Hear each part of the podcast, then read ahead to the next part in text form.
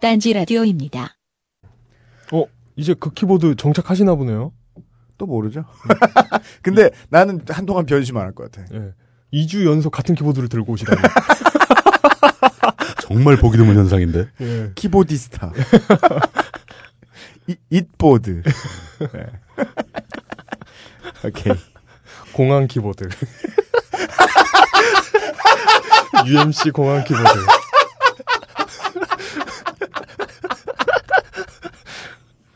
꼭 들고 가야지. 언제 공항에 갈 일이 있을지 모르겠지만. 우리 딸아이가 네. 지난 주말부터 방학이었어요. 설 연휴까지.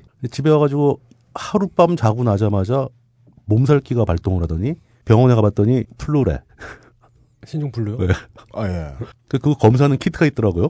근데 그 검사 키트도 그렇고 타미플루도 그렇고 비급여 대상이에요. 아, 예, 예. 그 이비인후과 가가지고 독감 이제 입속 들여다보고 코 속에 들여다보고 이제 뭐 아프냐 안 아프냐고 증기 치료해주고 이렇게 하면 한 3,000원. 그리고 약 처방 받아서 3일치 먹으면 그것도 한 3,000원. 근데 검사 키트하고 이게 들어가니까 합치니까 한 20,000원 되더라고. 그러니까 예전에는 병원 가서 몇만 원 내는 게 별로 우습지가 않았었는데. 네. 계속 몇천 원씩만 내다가. 3,000원 내버릇하다가. 3,000원 내버릇하다가 갑자기 몇만 원 내려고 그러니까. 체감 물가가 확 올라가더라고요. 거의 10년이 넘은 일인 것 같은데. 정형외과에 입원했었는데. 정형외과에서 깁스 갈아줄 때 그래, 응급실로 내려오는 거 아세요? 그쵸. 병원 많은 병원에서 거기에 그 장비가 있거든요. 그래서 응급실에 내려와가지고 바꾸고 있는데 응급실이니까 응급 환자가 들어올 거 아니에요. 그쵸. 그러니까 골절 환자예요. 그런데 그 한국인이 아닌 거예요. 중국인이었던 것 같아요. 오케이. 팔이 부러져가지고 왔는데 병원비를 이렇게 통역 거쳐가지고 물어보더라고요. 근데 병원비가 몇백 단위가 나오는 거예요. 당연하지. 그 팔 부러지면 그 정도는 생각 안 하잖아요, 사실. 뭐 우리는 뭐 몇십만 원이면 끝난다고 생각하는데. 네. 근데 그것도 또 10년 전이니까 오 무섭더라고요. 실제 병원비가 굉장히 비싼 건 사실이에요. 네. 그걸 다 그 보험이 커버하고 있는 거지. 그러니까 그분 보험이 안 되는 사람들한테 병원은 오 좀 무섭더라고요. 의료 수가는 그럼 현실화가 되면 어느 정도가 되는 건지 모르겠네요. 아, 의료 수가가 현실화되는 거는 우리는 체감할 수가 없죠. 현실화가 되어도. 단지 우리가 체감하는 것은 보험료가 인상되는 것 뿐이거든요. 예. 전 국민 보험료가 뭐 작게는 5%에서 크게 한 10%까지 오른다. 그러면 어지간히 의료 수가를 현실화해 줄 수가 있죠. 왜냐면 전 국민에는 보험료가 10% 오른다는 건 어마어마한 액수이기 때문에. 그리고 차라리 저는 그런 생각도 해봐요. 그 의료 수가를 좀 현실화하고 좀 올려주고 예. 보험료 좀 더 내주고 네. 대신에 그 전 국민의 보건 수준을 향상시켜서 아픈 사람을 줄이면 그게 가능하잖아요. 병원 가는 일 자체가 줄어들면 네. 차라리 그쪽으로 정책 방향을 틀어야 된다. 이게 가장 합리적인 거 아니냐 이런 생각이 좀 있어요. 병이 안 나는 의료 정책을 그치. 보건 정책을 예. 실시해야 된다는 얘기는 뭐 밤 10시 11시에 시사 프로그램에서 나오긴 나오는데 궁극적인 목적은 그게 맞아요. 국가의 네. 의료 정책은 국민들 전체가 병이 안 걸리게 만드는 게 네. 제일 중요한 거죠. 저는 그게 우리가 지난주에 했던 괴담하고 무슨 차이가 있는지 모르겠어요. 네. 우리가 한 얘기나 국민이 병이 걸리지 않도록 하는 정부나 뭐 다 거짓말 같네. 아, 근데 이게 연결이 되는 거라. 국민이 병에 안 걸리게 하려면은 노동 시간을 줄여야 돼. 사람이 네. 푹 쉬어야 병이 안 걸리지. 네. 이 노동 정책하고 또 연결되는 거예요, 이게. 어디로 가실지 알겠네요. 그러면 우리 기본소득은 얘기했으니까 우리 방송합시다. 최종적으로 기본소득을 줘야 모든 문제가 해결된다고. 국가가 국민을 안 아프게 한다는 얘기를 들으니까 그 인류 보완 계획이 생각나면서. 인류 보완 계획이란 애초부터 불완전한 인간이 진화하다 보면 결국은 멸망해버리게 되어 있으므로 인공적으로 모든 인류를 하나로 합쳐서 완벽한 하나의 인간을 만든다는 개념입니다. 1995-1996년작 신세기 에반게리온을 참조하십시오. 기존의 인류는 취약하니까 멸종시켜버리고 새로운 인류를 만드는 거. 그 T바이러스. 오, 건강하게. 그렇지, 밀라 요보비치만 남는 거 아니야? 살이 좀 썩어 들어가도 아프지 않은. 힘도 세고. 힘이 세고. 아무 생각 없고. 예. 가보죠. 예. Awaken, my child, and embrace the glory that is your birthright. Know that I am the Overmind, the eternal will of the Swarm, and that you have been created to serve me.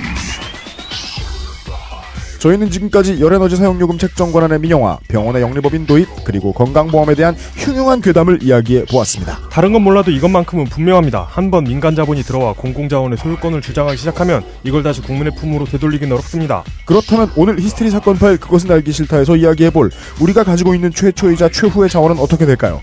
바로 나에 대한 이야기입니다.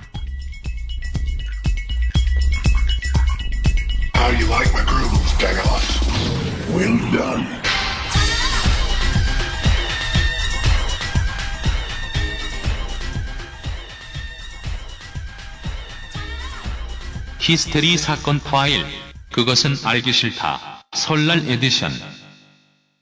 청취자 여러분 한 주 동안 안녕하셨습니까? 안녕하셨습니까? 정말 딱 51회 더 하고 나니까 예. 또다시 설날 에디션입니다. 방금 이 음악은 뭐예요? 올해의 분위기를 네. 가장 잘 설명해 줄 수 있는 것은 무엇이냐. 올해의 첫 그것은 알기 싫다를 부르두어의 보너스 트랙 네, 라디오 프리 저그로 시작했습니다. 네. 네. 이게 이제 특히 라디오 프리 저그라고 땅 치면 네. 갑자기 이 노래가 나와요. 어 진짜요? 네. 다른 버전에서는 결코 들을 수 없어요. 브루드워를 그렇게 했는데도 몰랐던 거였네요. 스타2에서 네. SCB를 계속 클릭하면 네. 나는 라디오 프리 저그가 듣고 싶다는 말을 해요. 스타2엔 안 나온다는 사실을 알 수 있어요. 네. 하여간 이게 뜻하는 말은 뭐냐.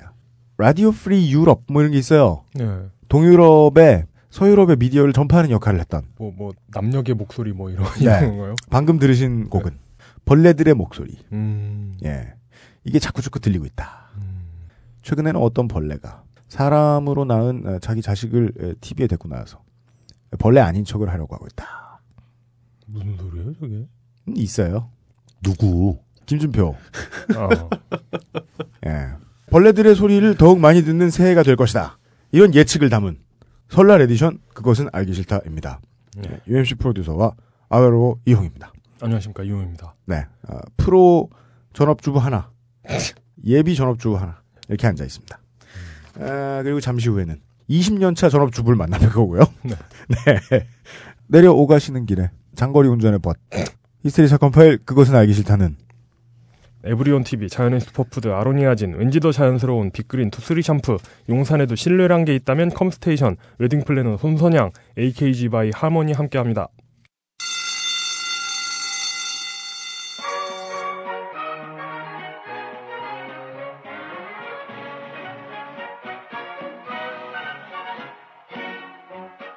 오늘도 힘차게 매일매일 활기찬 당신의 아침을 책임질 손안의 킹스베리. 중세 왕과 귀족들만 먹었다는 아로니아와 함께 발기찬 하루를 시작하십시오. 100% 폴란드산 아로니아 열매 농축과즙 평산네이처 아로니아 친. 가사노동과 학업, 직장 스트레스로 지친 가족을 위한 최고의 선물. 한국에서 구라파의 맛과 향을 덤으로 느낄 수 있습니다. 우리 가족의 건강은 아로니아가 챙겨줘요. 100% 폴란드산 아로니아 열매 농축과즙 평상네이처 아로니아 진. 보다 자세한 사항은 딴지마켓에서 확인하실 수 있습니다.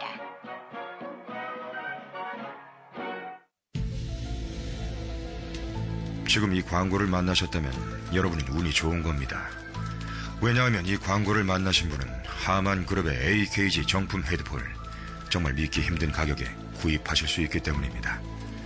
AKG 헤드폰이 어떤 상품인지를 굳이 설명드릴 필요는 없을 것 같습니다.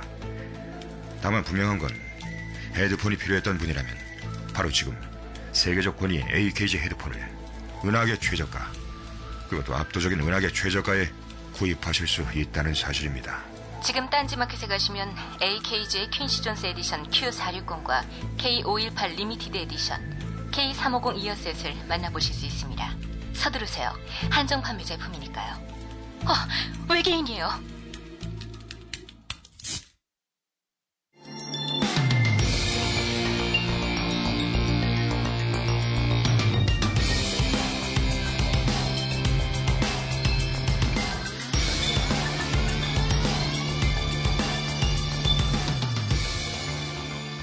그것은 알기 싫다 일부 생활 정보 민영아 안 사랑해. 제 주변에 어떤 양아치 새끼 하나도 민주당 청년 비례대표에 나간다고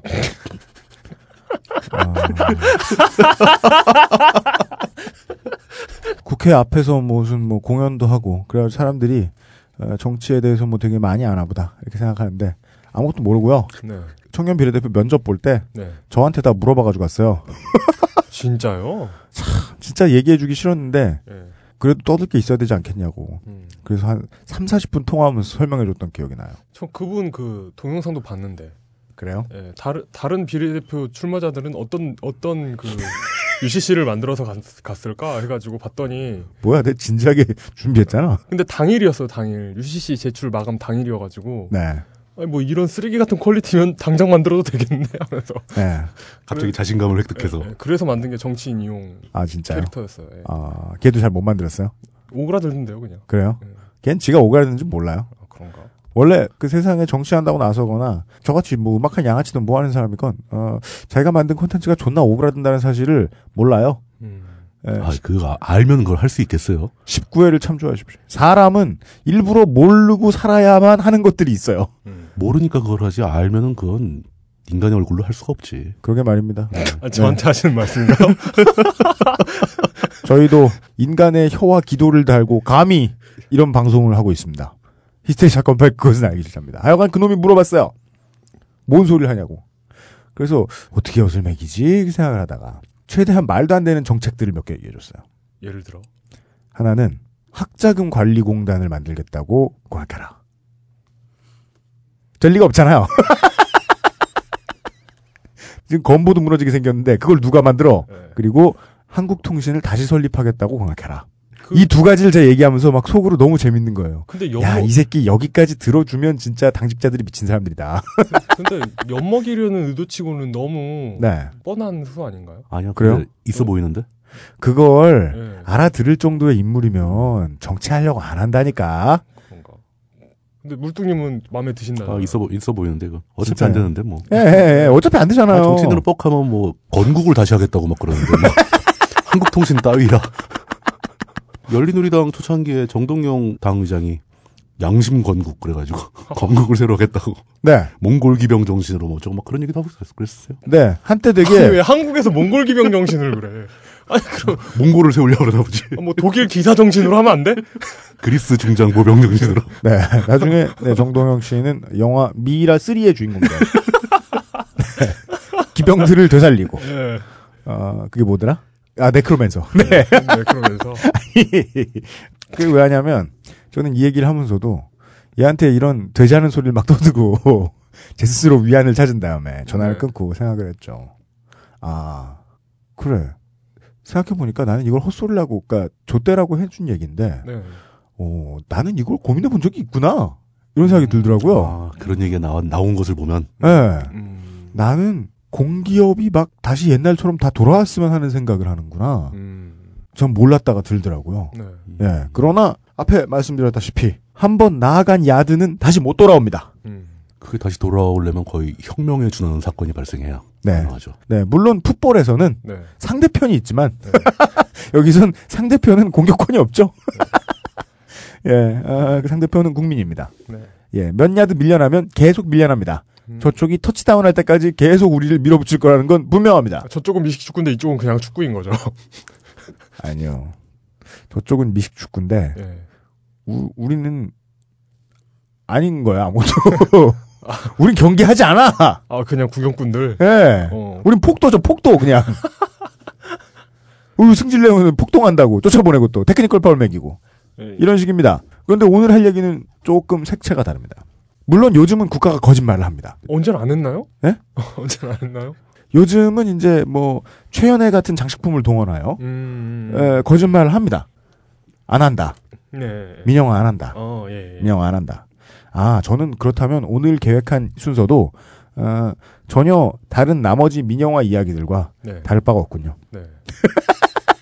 국가와 기업은 거짓말을 합니다. 여러분의 개인정보는 공공재가 아니다.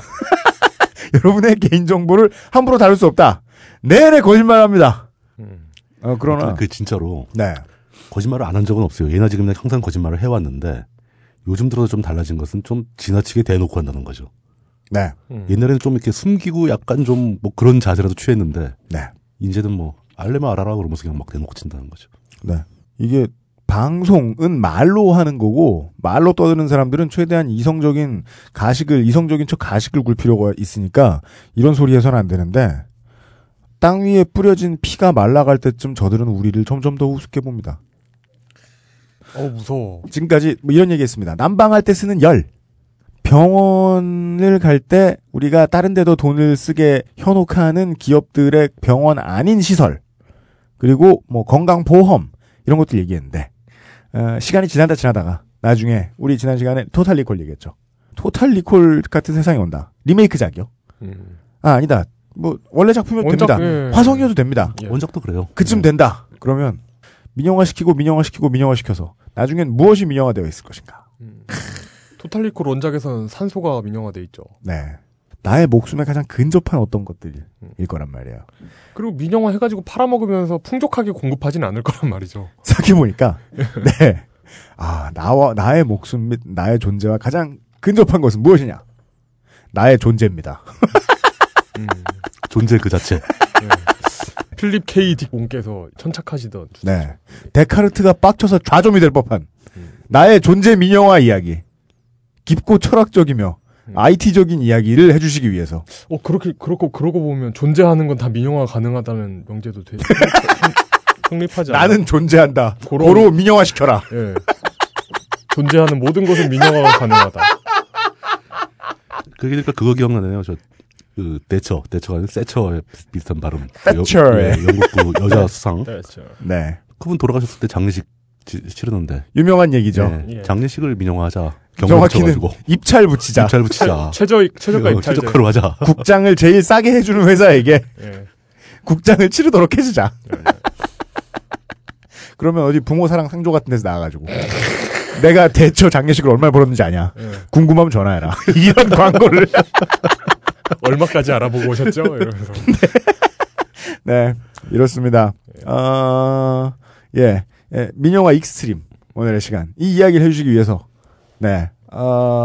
물뚝심장님께서.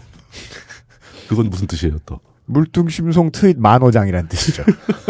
물뚝심장님께서 나와주셨습니다. 예, 반갑습니다. 안녕하십니까. 네. 두 번 쉬고 또 세 번째 나왔네요. 네. 두 번 쉬고 나오면 약간 좀 분위기 적응에 생소해요. 한 번 쉬면 괜찮은데. 네. 천상송창식. 네. 하루 안 나오면 연습 경기하다 부상당하네. 내가 혹사당하다가. 네. 경기를 뛰어야 부상을 안 나가는 거예요? 네. 앞부분에서는 우리가 묻 청취자 여러분들을 심각하게 괴롭혀드렸던 네. 그 신인류 연대기 분위기가 날 것 같아가지고 걱정입니다. 네. 예. 우리는 아주 유리하죠. 우리는 여러분, 청취자 여러분, 다시 한번 생각해 보십시오. 우린 팟캐스트입니다. 48분쯤부터 들어보세요. 네. 얘기를 바로 시작하겠습니다. 요거를 설명을 할까 말까 하다가, 그래도 이걸 알아야 좀 얘기를 이해하시는데 도움이 되겠다. 네. 크게 어렵지 않으니까 한번 들어보시라. 농담 아닙니다. IT 이야기가 자장가처럼 들리시는 분은 48분부터 들으셔도 됩니다. 듣는 데는 도움이 안 될 수 있는데. 예. 잠 혹은 이해에 도움이 될 수 있어요. 예. 근데 이거 알면 어디 가서 잘난 척하기 좋습니다, 아주. 그건. 근데 저는 거의 대부분이 모르니까. 우리 믿고 잘난 척했다 망신당한 사람들 많잖아요. 역공당하는 수가 있고. 예. 아는 척 매뉴얼, 뭐 이런 거. 네. 예. 하지만 아는 척 매뉴얼의 기본은 예. 모르는 사람들 앞에서 한다는 거죠. 네. 우리 방송 듣고 아는 척 하실 때, 상대의 눈치를 잘 보십시오. 예. 월드와이드 웹, WWW가 처음 만들어질 때만 해도 네. 그 목적은 사실 문서를 보는 거였습니다. 하이퍼텍스트죠. 문장이죠, 문장. 예. 문서를 보는데 그 문서들의 대부분 뭐 기술 문서 아니면 학술 문서죠. 예. 그게 원래 그 논문 그 관련 자료를 쭉 연결하기 위해 만들어진 맞습니다. 게. 요 어휘와 연관이 있는 논문들로 연결을 시켜주고 그걸 또 열어볼 수 있게 하고. 그렇죠. 예, HTML. 예. 이 논문을 보는 데에서 내가 나임을 입증할 필요가 없잖아요. 논문은 아무나 볼 수 있는 거고. 다른 사람들이 보면 안 된다는 것도 아니고, 뭐 국가 기밀 문서도 아니고. 네. 그러니까 그 원래의 웹 설계에는 보안 개념이 거의 없었습니다. 위키피디아 뭐 금융이죠. 네. 네. 물론 뭐 자기들의 지식을 잘못된 지식을 막 찌끄러 놓고 존나 이상하게 적어 놓을 수도 있지만 그렇죠. 언제나 위키피디아는 토막글의 원칙을 적어 놓죠. 함께 모여 알차게 완성해 갑시다. 그럼 알차게 완성하잖아요, 사람들이. 네. 나를 증명할 이유가 없네요. 그러니까 누구에게나 열려 있는 개방성이 네. 그 월드와이드 웹의 기본 정신이었던 거죠. 그렇죠. 뭐 그러다 보니까 사람들이 아주 자연스럽게 뭐 회원가입, 뭐 로그인 이런 개념 없이 네. 로그인 개념은 사실 시스템에 로그인 개념이 있었지 웹에는 로그인 개념이 없었어요. 나중에 그 뒤에 가서 이제 동적 웹, CGI 이런 게 만들어지면서 이제 로그인 개념이 등장하기 시작하죠. 네. 근데 이 월드와이드 웹이 제가 보기에는 그 팀 버너스리가 만들었을 때에 비해서 너무나 빠르게 너무나 넓게 퍼져버린 거예요. 우리 일상생활에 너무 급하게 다가와 버린 거죠. 네. 그렇게 되면은 그렇게 단순한 시스템만 가지고 우리가 요구하는 그 욕구를 충족시킬 수가 없었다. 월드와이드 웹이 기술적으로 발전해야 된다는 필요성이 생겼다. 뭐 이렇게 얘기할 수가 있겠죠. 네. 근데 그게 발전을 하다가 결국은 중요한 문제를 만나게 됩니다. 보안 문제를 만나게 됩니다. 보안. 예. 보안이라는 건 쉽게 말해서 그거죠. 내가 나임을 입증하는 거. 네. 내가 나임을 입증함으로써 나한테 허용된 뭔가를 할 수 있고, 내가 나임을 입증하지 못하면 나한테 허용된 뭔가는 다른 사람은 하면 안 되고. 네. 그런 보안이 필요한 분야. 이런 것들이 뭐가 있나를 살펴보면 대부분이 돈과 관련된 문제입니다. 그렇습니다. 딱 떠올려봐도. 네. 무조건 돈이죠. 월드와이드 웹시대 이전에 우리가 어디 가서 나임을 밝혀야 내가 하고 싶은 일을 할 수 있었던가. 그게 뭐 예를 들어서 회사 내부에서 돌아가는 인트라넷이다. 그러면 네. 돈 문제 이전에 일 문제로 내가 나임을 밝혀야 되겠죠. 네. 그 로그인하면 출근으로 간주해주고 뭐 이런 시스템도 있고. 근데 일반인들이 자기 개인 생활에서 인터넷에 접속해서 내가 나임을 밝혀야 될 케이스는 거의 99% 이상 돈과 연관이 된 겁니다. 맞습니다. 예. 예. 돈이 연관된 문제라면 굉장히 심각하죠. 프라이버시 문제도 있고 돈이 잘못 가면 곤란하고 예. 내가 아닌 다른 놈이 나인 척하고 돈을 빼가면 곤란하고 네. 그렇죠. 그러니까 결국 이 모든 문제의 핵심은 내가 나임을 입증하는 문제와 내가 보내는 말을 도중에 누군가 변조하거나 도청하지 못하게 하는 거. 네. 네. 이게 보안의 핵심인 거죠. 예. 매우 간단하지만 네. 정확한 명확한 간단한 네. 얘기죠. 근데 결국 이렇게 내가 나임을 입증하고 누가 가로채거나 도청하지 못하게 하려면은 암호화 기술이 필요한 겁니다. 네. 뭐로 가도 공공재는 될 수 없는 돈이 인터넷에 끼어들기 시작한 이후의 이야기까지 훅 하고 뛰어왔습니다. 네. 결국 암호화 기술이 이 웹사이트에 들어오기 시작했다. 네. 근데 이 암호화 기술은 언제부터 출발했냐? 암호화 얘기는 물론 전쟁부터 시작합니다. 암호화 기법에서 가장 역사적으로 유명했던 사건은 아마 독일군의 그 애니그마 네. 장비였을 겁니다. 네. 이거는 이쪽에 관심 있는 분들은 다 들어보셨을 겁니다. 네. 암호화라는 게 그냥 기본적인 문장을 변화시키는 거잖아요. 근데 컴퓨터 입장에서 보면 문장은 무조건 다 숫자입니다. 네.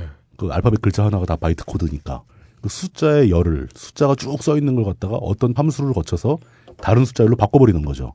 그렇게 되면 이 다 바뀐 숫자열만 가지고는 원본을 알 수가 없는 거죠. 딴 사람이 보기에는.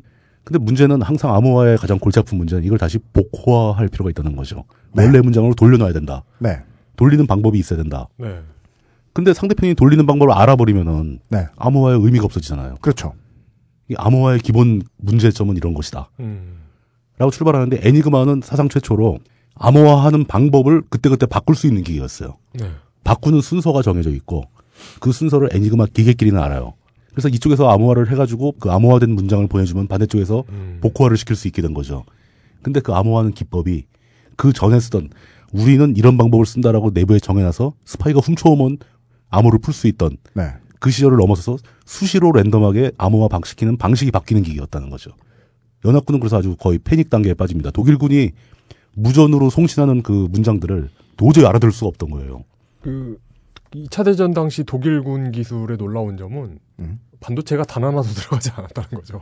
이 애니그마는 완전 네. 완벽한 기계식이었어요. 네. 톱니바퀴와 그 회로와 네. 온오프 스위치만 달린 기계였어요.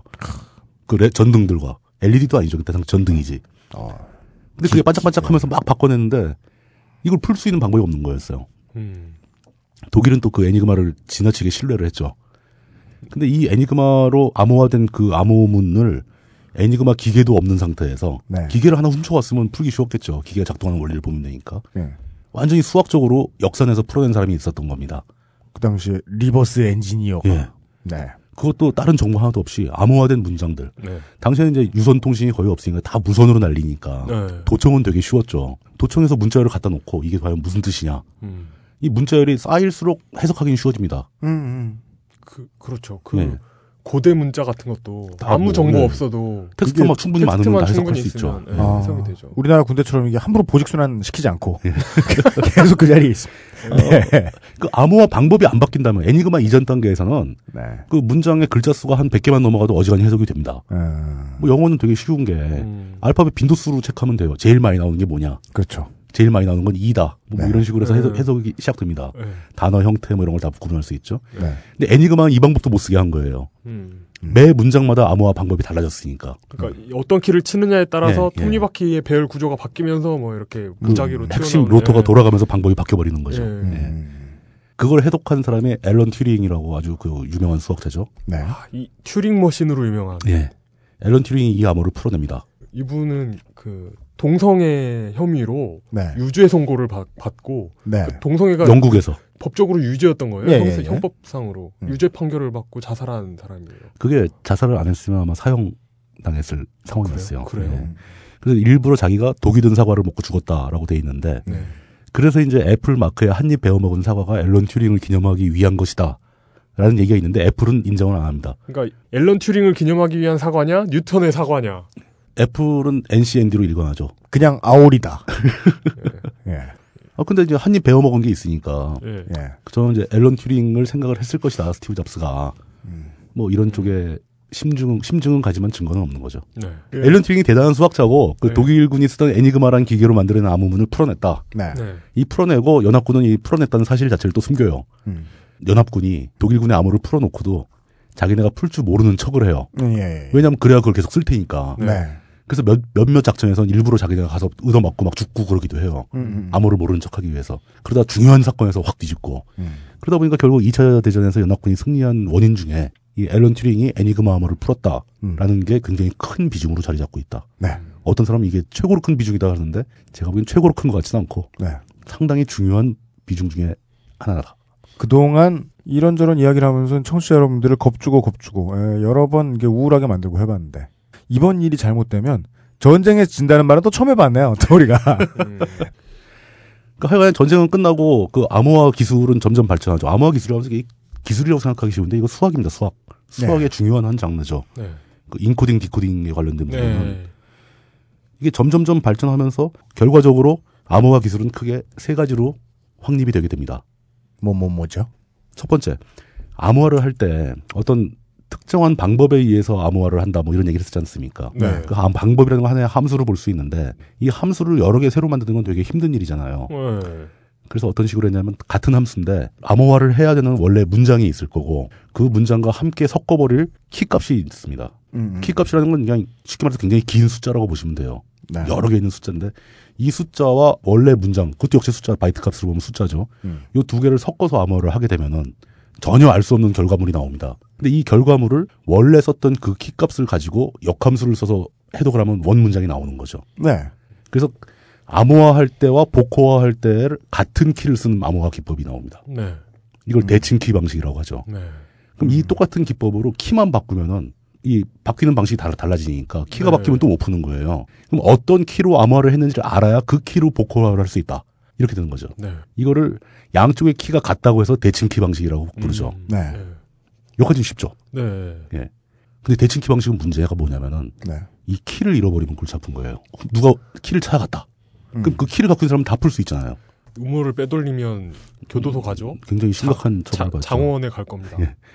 군대 음호 체계에도 보면은 이 키가 여러 개 적혀 있잖아요. 네. 그래서 날짜나 뭐에 따라서 키를 바꿔가면서 씁니다. 네. 근데 그 이 암호문이 어떤 키로 암호화를 했다는 것만 알면은 바로 풀 수가 있는 거죠. 그러니까 이 키 관리가 되게 중요한 건데 네. 이 원격지에 있는 사람이 암호를 주고받을 때 아무리 원래 문장을 암호화해서 보낸다고 하더라도 이 암호를 풀 수 있는 키를 갖다 보내주면은 도중에 누가 그걸 키를 도청해버리면 다 풀 수 있는 거잖아요. 아 그러니까 그 키를 원래부터 서로가 가지고 있는 게 아니고. 키부터 새로 네. 전송해야 될 경우 키를 원래부터 갖고 있으면 그 키밖에 못 쓰잖아요. 네. 키가 이렇게 랜덤하게 바뀌어야 되는데 네. 그럼 내가 무슨 키로 암호화를 했다는 그 키를 전달을 어떻게 하느냐. 원거리에서 암호화 통신을 할 때 네. 이 약점이 있는 거죠. 사실 이것도 키가 없으면 풀기 되게 힘듭니다. 물론 키 길이에 따라 틀리는데. UMC가 이해 못하는 표정인데요? 아니요.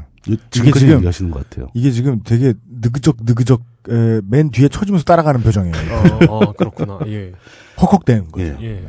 그러니까 이 대칭키 방식은 굉장히 논리적으로는 단순합니다. 특정한 그렇죠. 키를 가지고 암호하면 특정한 키를 가지고 풀 수가 있다. 네. 네. 근데 문제는 그 키를 전달하는 과정이 문제가 된다. 네. 이 키를 누가 훔쳐가면 암호화가 무산이 돼버린다. 예. 이런 거죠.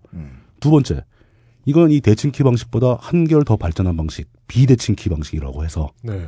키가 두 개가 있는 겁니다. 인코딩 할 때, 암호화 할 때 쓰는 키와 이 암호화된 결과를 풀 때 쓰는 키가 다른 거예요. 그럴 수도 있군요. 예. 되게 힘든 겁니다. 이거 수학적으로. 계산도 되게 복잡합니다. 대신에 이거는 키가 두 개니까 풀 때 쓰는 키를 보통 개인 키라고 합니다. 예. 네. 그리고 암호화할 때 쓰는 키를 공개 키라고 해요. 그리고 상대편이 나한테 뭘 보내겠다. 그럼 내가 두 개의 키를 한 쌍으로 가지고 있다. 공개 키를 상대편을 주는 거예요.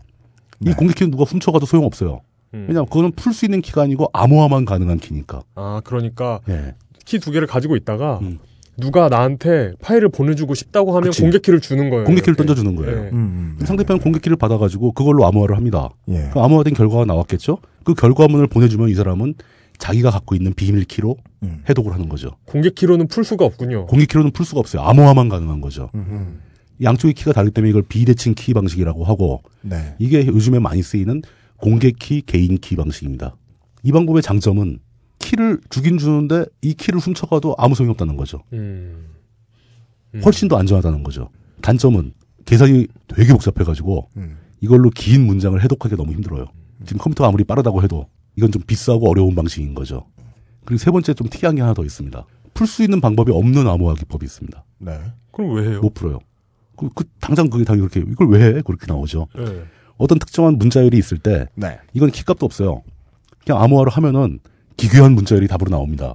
근데 결과물을 가지고 원래 값을 알아내는 방법이 없어요. 수학적으로 존재하지 않습니다. 네.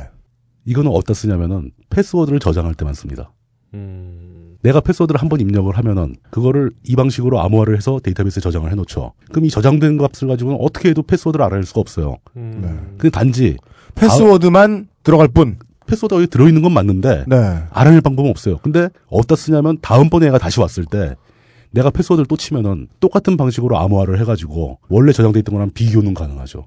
이게 실제로 지금의 월드와이드웹에 쓰이고 있는 기술이라는 말씀이시죠.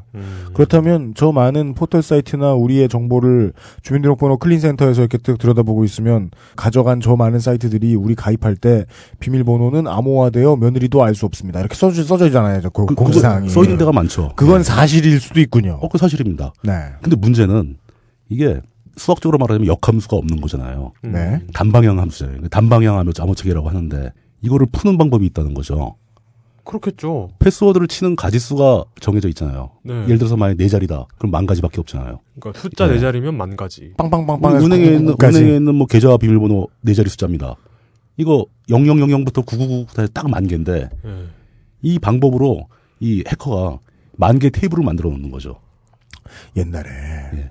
옛날 미드 중에 이상한 중간급의 이 플래시가 있었어요. 플래시. 아, 그 아주 빠른 행동을 하는. 예, 이 아저씨가 예. 어디 이렇게 급히 들어가야 됐을 때 열쇠가 없을 때 예. 잽싸게 번호를 조합해봐요. 그렇죠. 예. 빵빵빵빵부터 구구구 존나 빠르게. 다 눌러보는 거죠.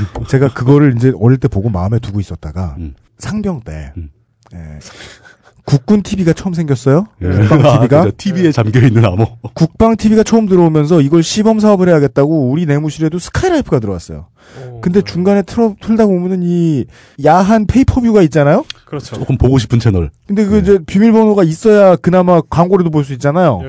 그래서 제가 군 생활이 이제 1년도 채 남지 않았는데 네. 후임들에게 좋은 일 한번 해주고 가야 되겠다. 네. 그래서 그날부터 0000부터 9999까지 적힌 테이블을 엑스페로 해가며 프린트를 해와서 하루에 금 하나 긋는 로빈슨 크루소의 마음으로 계속 눌러봤던 제가 한 8,000 몇 번까지 했다가 제대했어요.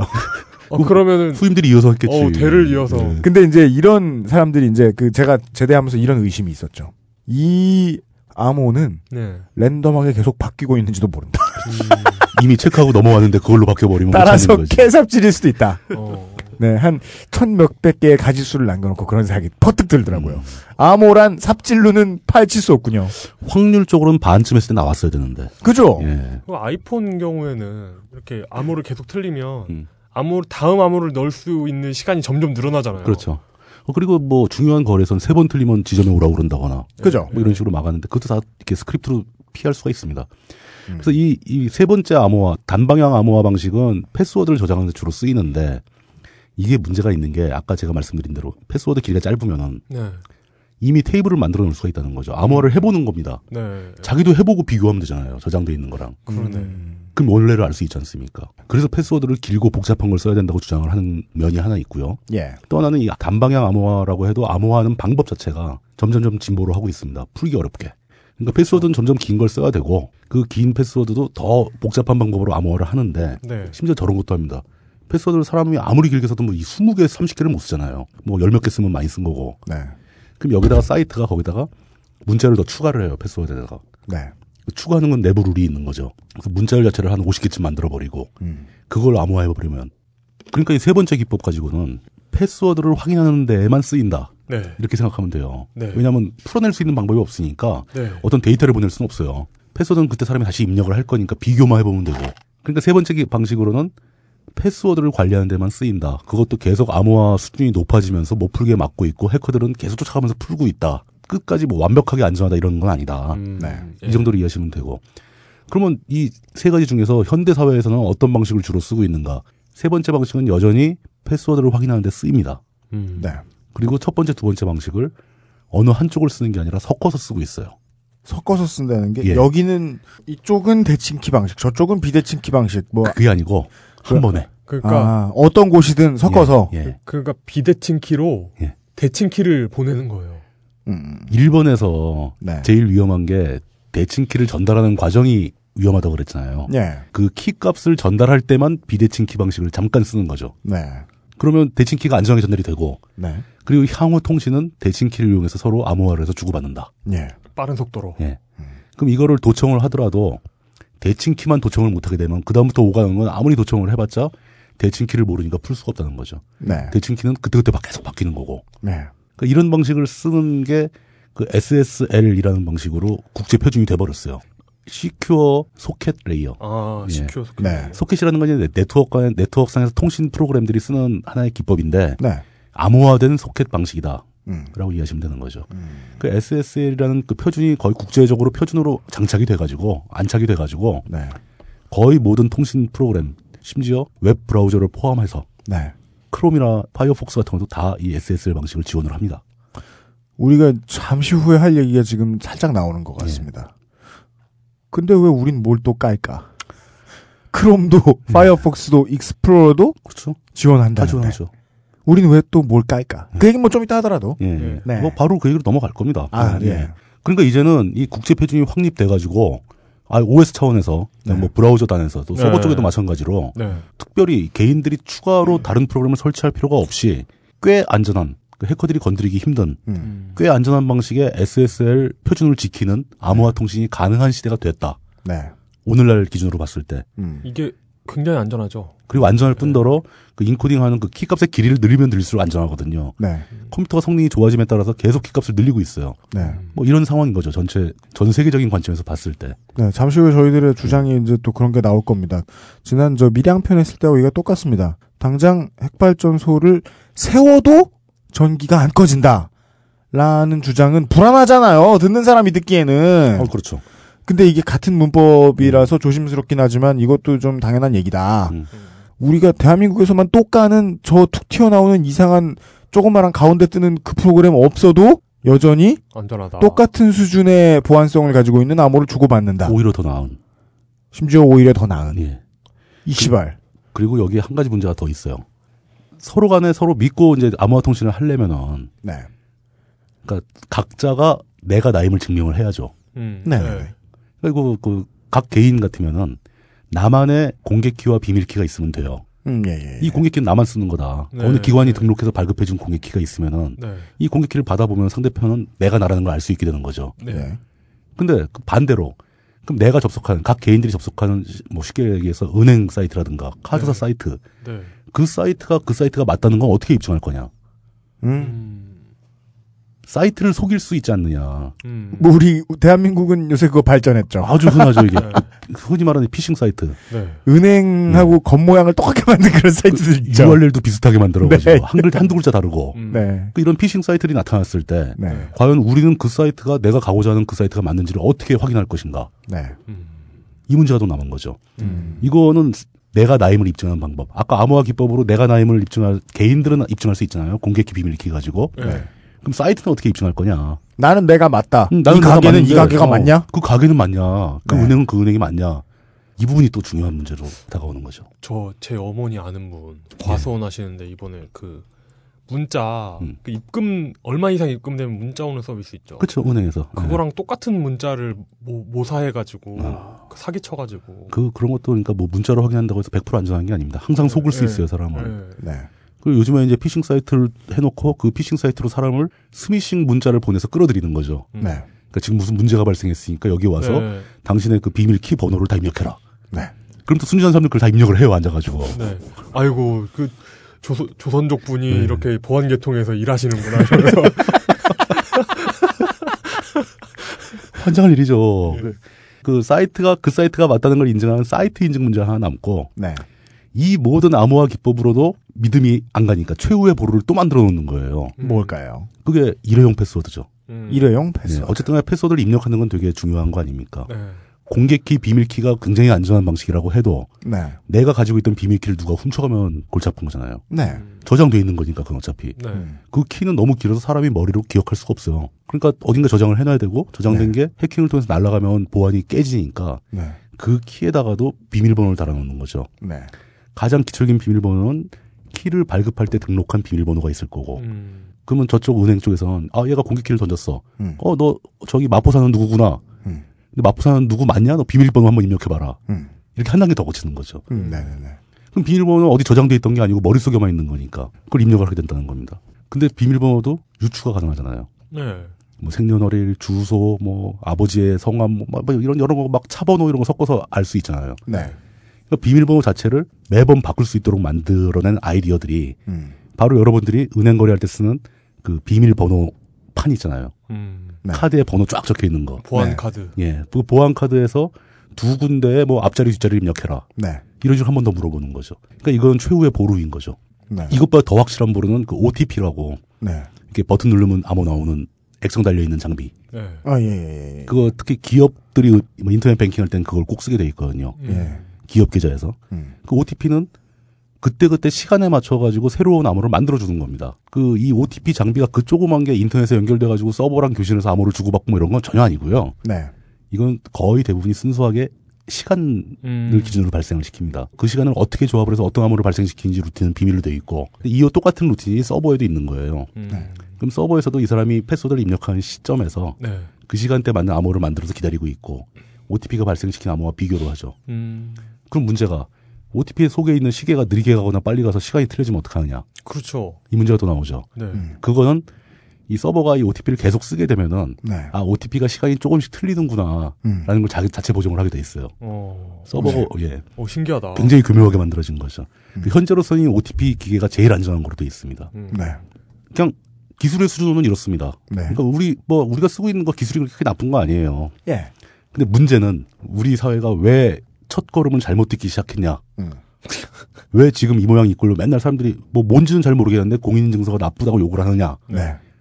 이 얘기를 지금 더 설명을 드리려고 그러는 겁니다. 네. 여태까지는 이걸 위한 준비 작업을 한 것뿐이에요.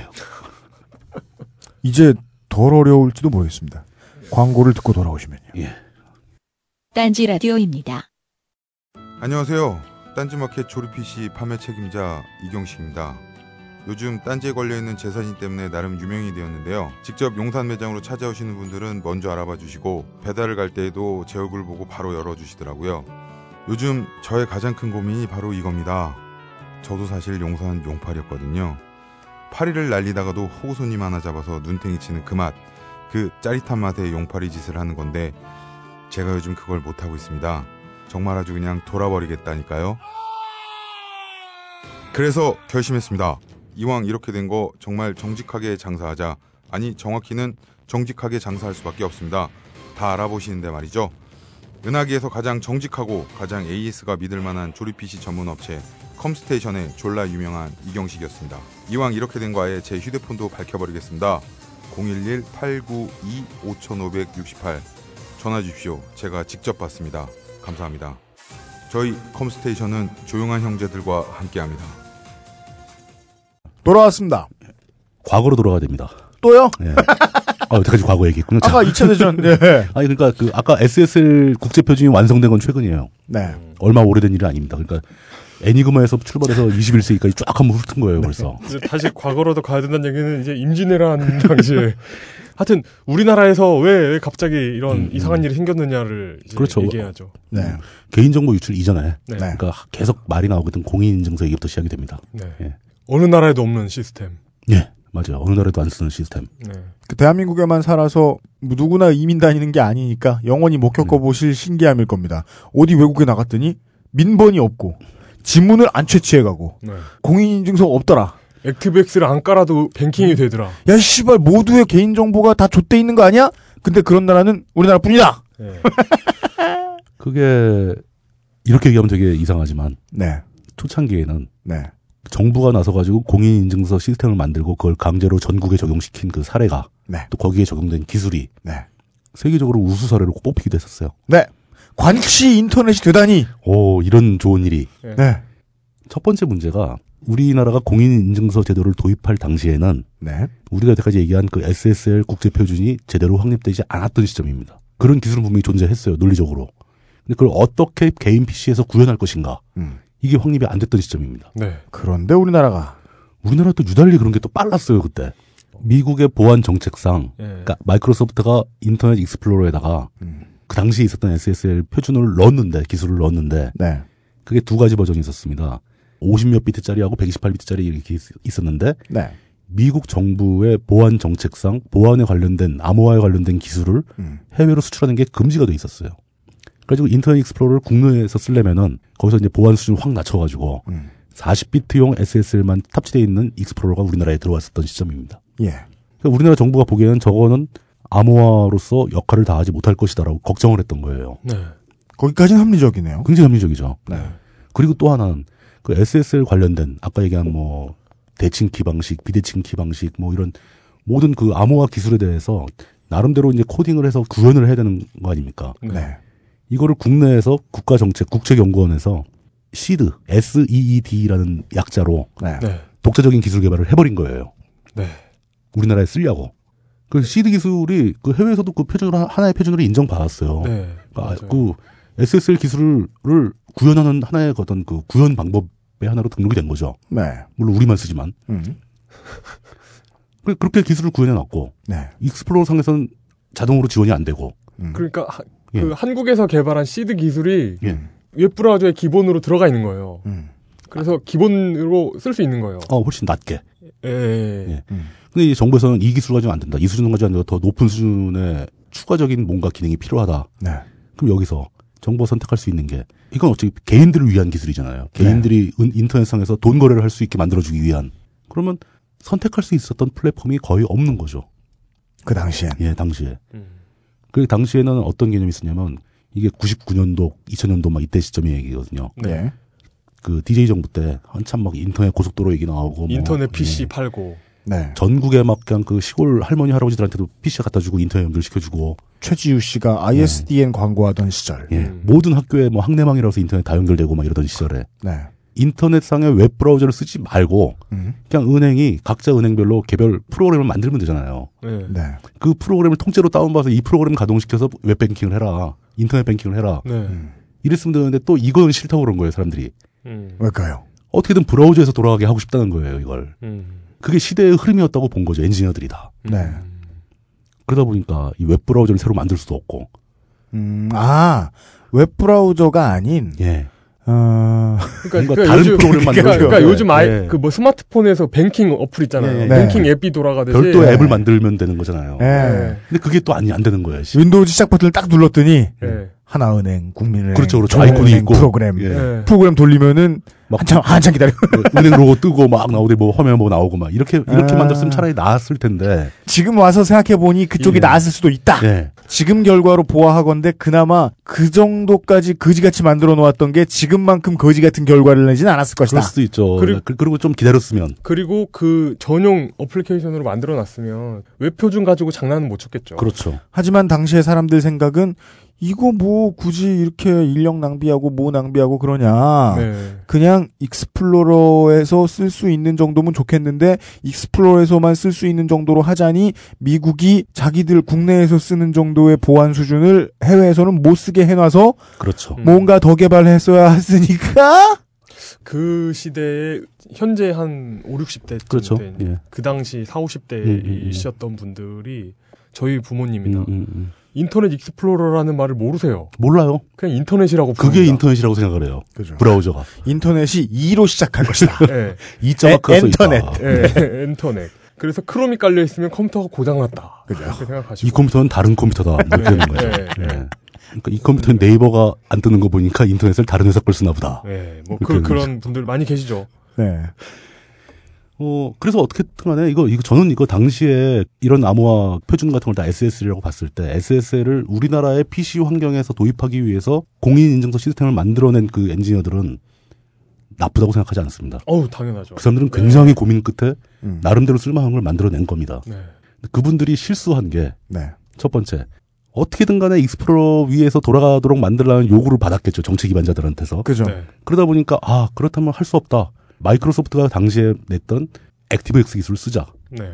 그게 선택의 여지가 몇 가지는 있었어요. 자바가 있었거든요. 네. 당시에도. 네. 그다음에 별도 어플리케이션으로 가는 방법도 있을 것이고. 네. 근데 그걸 다 포기하고 액티브엑스를 채택한 거. 네. 당시로서는 피치 못할 선택이라고 볼 수 있었겠지만 지금 와서 돌이켜보니 가장 큰 패착이었더라. 네. 그리고 또 하나는 그분들이 당시에는 해커들이 네. 피싱 사이트를 만들 것까지는 염두에 못 둔 거예요. 아까 얘기했던 사이트 인증 부분을 너무 쉽게 생각했어요. 안 했다고. 그러나 13, 14년이 흐르고 보니 이것은 피싱의 천국이 돼버렸죠. 예. 어떤 멍충이가 국민은행 사이트를 헷갈리겠어? 뭐 이랬는데 그러니까, 예. 많이들 헷갈리더라 이거죠. 그걸 시도할 놈도 없겠지. 뭐 이렇게 예. 생각을 한 거죠. 예. 이젠 모두가 시도하고. 예. 예. 모두가 시도하고 대부분이 속고 있고 막 네. 뭐 이런 상황이 된 거죠. 그리고 또 하나는 이분들이 기술적인 관점에서는 네. 그러니까 당시에 국내 마이크로소프트의 점유율, 그러니까 익스플로러 사용자의 비율을 너무 높게 오래 갈 것이라고 판단한 거죠. 네. 그러니까 익스플로러만 지원하면 해결된다. 지금 와서나 그러니까 이 결과론이 미안합니다만 그 당시에 그렇죠. 노력하셨던 네. 분들께는 네. 그 당시에 MS의 끼어 팔기로 인해서 생긴 시장의 과점, 대세. 그렇죠, 대세. 예. 네. 이것에 기댔던 것은 지금 와서 보니 나태했고, 나태한 것도 보통 나태한 게 아니라 온 국민의 정보가 다 새나갈 만큼 나태한 그러니까 선택이 돼버렸네요. 굉장히 잘못된 선택이었던 거죠. 네. 당시에도 물론 이제 이 인터넷 관련해서 네. 그 인터넷 문제, 인터넷상의 민주주의를 고민하는 여러 많은 사람들이 네. 그래서는 안 된다고 주장을 했었어요. 그러니까 이건 특히 이제 이런 공인인증 문제는 사실 은행하고 돈거래만 생각하기가 쉽고 그게 제일 많긴 하지만 이게 전자정부 시스템하고 관련이 있거든요. 네, 맞습니다. 그러니까 그 인터넷상에 들어가서 주민등록등본 요즘에 뭐 가족 등본 뭐 이런 거 띌 때 필요한 거거든요. 네. 그 본인을 확인하기 위해서 정부가 하는 일이라면은 다만 0.5% 1%라고 하더라도 리눅스 사용자나 애플 사용자를 배려를 해야 된다. 이게 옳은 일이다라고 주장했던 사람들이 많아요 당시에도. 근데 그분들은 상업적인 관점에서 그랬는지 그걸 묵살했죠. 그러니까 학생들이 노스페이스 패딩을 많이 입고 다니기 때문에 노스페이스 패딩을 못 입으면 교문 통과가 안 돼. 노스페이스를 노스페이스 잠바 안에 예. 액티브엑스를 설치해서 예. 뭘 꼬매서 붙이면은 뭐가 돼? 그 안에 학생증을 넣어놔서 그냥 떡볶이 코트를 입으면 학생으로 인정되지 않거나 예. 금융 활동을 할 수 없거나 예. 네. 이런 정도의 실수들이 대학 원서를 안 써주거나 그래서 예. 노스페이스 안 입었던 애들이 그때 눈물을 흘렸는데 지금 노스페이스 입은 애들이 다 털렸다. 예. 네, 뭐 그렇게 되는 거죠. 네. 네. 패딩에서 그 오리터를 다 빼가고 껍데기만 남고 예. 뭐 그런 사태가 된 거죠. 네. 이 문제에 대해서 제가 이렇게 당시에 너무 잘못한 거야라고 자신 있게 말을 하지 못하는 이유가 네. 제가 이제 엔지니어 일을 해봐서 아는 거예요. 당시 엔지니어들은 정말 최선을 다한 거라고 좀 판단합니다. 거기서 더 잘할 수는 없었을 거예요. 주어진 여건상. 네. 그리고 또 정책 기반자들의 요구가 틀렸던 것도 아니에요. 아마 세계에서 아직 이렇게 막 인터넷 뱅킹 같은 게 활성화가 되기 전 단계였고, 네. 1999년에 이 법이 처음 통과된 거거든요. 네. 그리고 실제 구현된 건 한 2001년쯤 구현됐고, 네. 당시에 인터넷 뱅킹을 국가적으로 막 나서서 시스템을 만들고 이런 걸 하는 나라가 네. 거의 없었어요. 네. 처음 가는 길을 갔던 사람이고, 정책 기반자들도 선의에 의해서 우리나라 인터넷을 더 빨리 발전시키기 위해서 시도를 했고. 왜냐하면 실제로 네. 사람들이 무시 못할 만큼의 숫자가 인터넷을 하기 시작하기 전 바로 직전 단계였어요. 이미 만들어 놓은 거였으니까. 예. 그때는 뭐 거진 모든 사람들이 다 익스플로러를 쓸 것이라고 추정을 했고. 인프라도 안 생겼는데 예. 미래를 어떻게 예측하겠습니까? 할 수 있는 한 최선을 다해서 만들었다는 거죠. 그러니까 어떻게 보면 이건 그냥 불행한 사고입니다. 네, 그렇죠. 예. 네. 네. 네. 물론 이 불행한 사고가 커진 데에는 그때 잘못 만들어 놓은 체계를 아무도 안 바꿨다는 데에 가장 큰 거기 방점이 찍혀야 되는 거예요. 예, 그렇습니다. 그래서 이제 그 잘못이 얼마나 큰 잘못으로 발전을 하게 되는가 이거를 간단히 설명드리자면은 네. 일단 마이크로소프트가 액티브X를 좀 더 발전시켜서 더 확실한 국제표준으로 발전시켰으면 좋겠는데 네. 자기들이 포기해버렸어요. 이건 보안상의 문제가 너무 많아서 버렸습니다. 쓸 수가 없다. 네. 그 우리들은 다 쓰고 있는데 자기들은 버려버려요. 그걸. 네. 당황한 거죠. 네. 이런 문제 하나 생겼고 아까 얘기한 거 사이트 인증 문제가 결핍되어 있는 문제. 이것도 대책을 못 세우고 있는 사이에 막 피싱 사이트가 대거 등장하고 뭐 스미싱이 나오고 사회적 문제로 막 성장을 해버렸고 네. 막을 방법이 없습니다. 그리고 또 그 키에 예. 키를 그냥 하드에서 그 탐색기로 이렇게 키에 곧바로 접근할 수가 있잖아요. 아, 그 문제도 말씀드려야죠. 네. 그게 어떻게 된 거냐면은 MS가 제시한 액티브X라는 기술을 선택하면서 거기서부터 이제 문제가 발생하기 시작한 겁니다. 네. 그 액티브X를 인터넷 브라우저인 익스플로러에다 얹어가지고 네. 이걸로 아까 우리가 처음에 얘기했던 암호화 기술, 현재까지 확립된 SSL 기준의 뼈대를 다 완성을 시킨 겁니다. SSL 기준이 그러니까 99년 말부터 시작해서 2001년 초반에 우리나라에서 완성이 돼버린 거예요. 네. 지금보다 물론 암호화 수준이 좀 떨어지긴 하지만 네. 기본적인 골격은 똑같습니다. 네. 아까 얘기한 비대칭 키 방식으로 각 개인들이 개인 키를 보유하고 비밀 키를 보유하고 있고 네. 공개 키를 주면 그쪽에서 대칭 키가 날라오고 그 대칭 키를 가지고 그다음부터 암호화 통신을 하고 이걸로 해서 도청의 우려를 차단을 했고 그다음에 이 개인 비밀 키를 훔쳐갈까 봐 개인 비밀 키에다 패스워드도 붙여놓고 네. 공인증서 암호 다 붙여있지 않습니까? 네. 네. 할 수 있는 조치는 다 했어요. 근데 또 한 번 실수한 게 바로 얘기한 이 개인 키, 그 파일 이거를 그냥 C 드라이브에다가 NPKI 폴더를 만들고 거기다 떡 넣어놓은 거예요.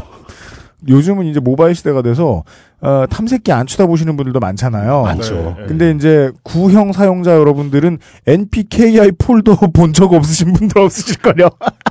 열면 나온다. 네. 심지어 내 암호가 그 PC나 노트북에서 또는 USB로 이제 공인인증서를 옮길 때가 있지 않습니까? 네. 그때 보면 은행마다 가이드라인이 은행 사이트에 접속해서 공인인증 센터에 가서 거기서 공인인증 키 이동 뭐 서비스 같은 게 있습니다. 그렇죠. 네, 네. 그걸 하면 옮겨지는 것 같은 뭐 대단한 일이 벌어지는 것 같죠. 네. 그냥 복사하면 돼요. 네. 파일 복사로 옮기면 됩니다. 중요한 네. 비밀입니다. 예. 이건 저희들이 불법 아니에요.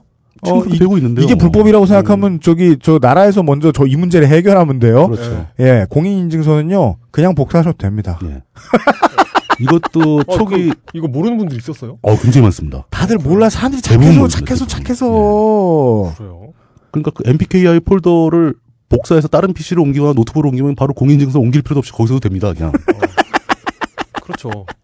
그거 사람이 모르는 경우 모르는 있었구나. 사람 되게 많습니다. 예. 이거 안드로이드 폰도 그냥 되나요? 예, 그 파일 단위로 폴더 단위로 옮겨. 그죠. 예, 예. 들어간 폴더만 맞춰서 넣으면 돼요. 예. 환장할 일이죠. 정말 환장할 일이죠. 예. 요거 공인인증서 보관 방식을 너무 허술하게 했다. 네. 이런 게 문제가 됩니다. 네. 그러니까 이건 너네 집문서니까 소중히 간직해라고 하면서 대문에다가 이렇게 테이프로 붙여놓는 벽시계 모양의 예. 집문서를 언제나 걸어놓고 있을 수 있게. 혹시 못 찾을까 여기 집문서 있음이라고 써놓은.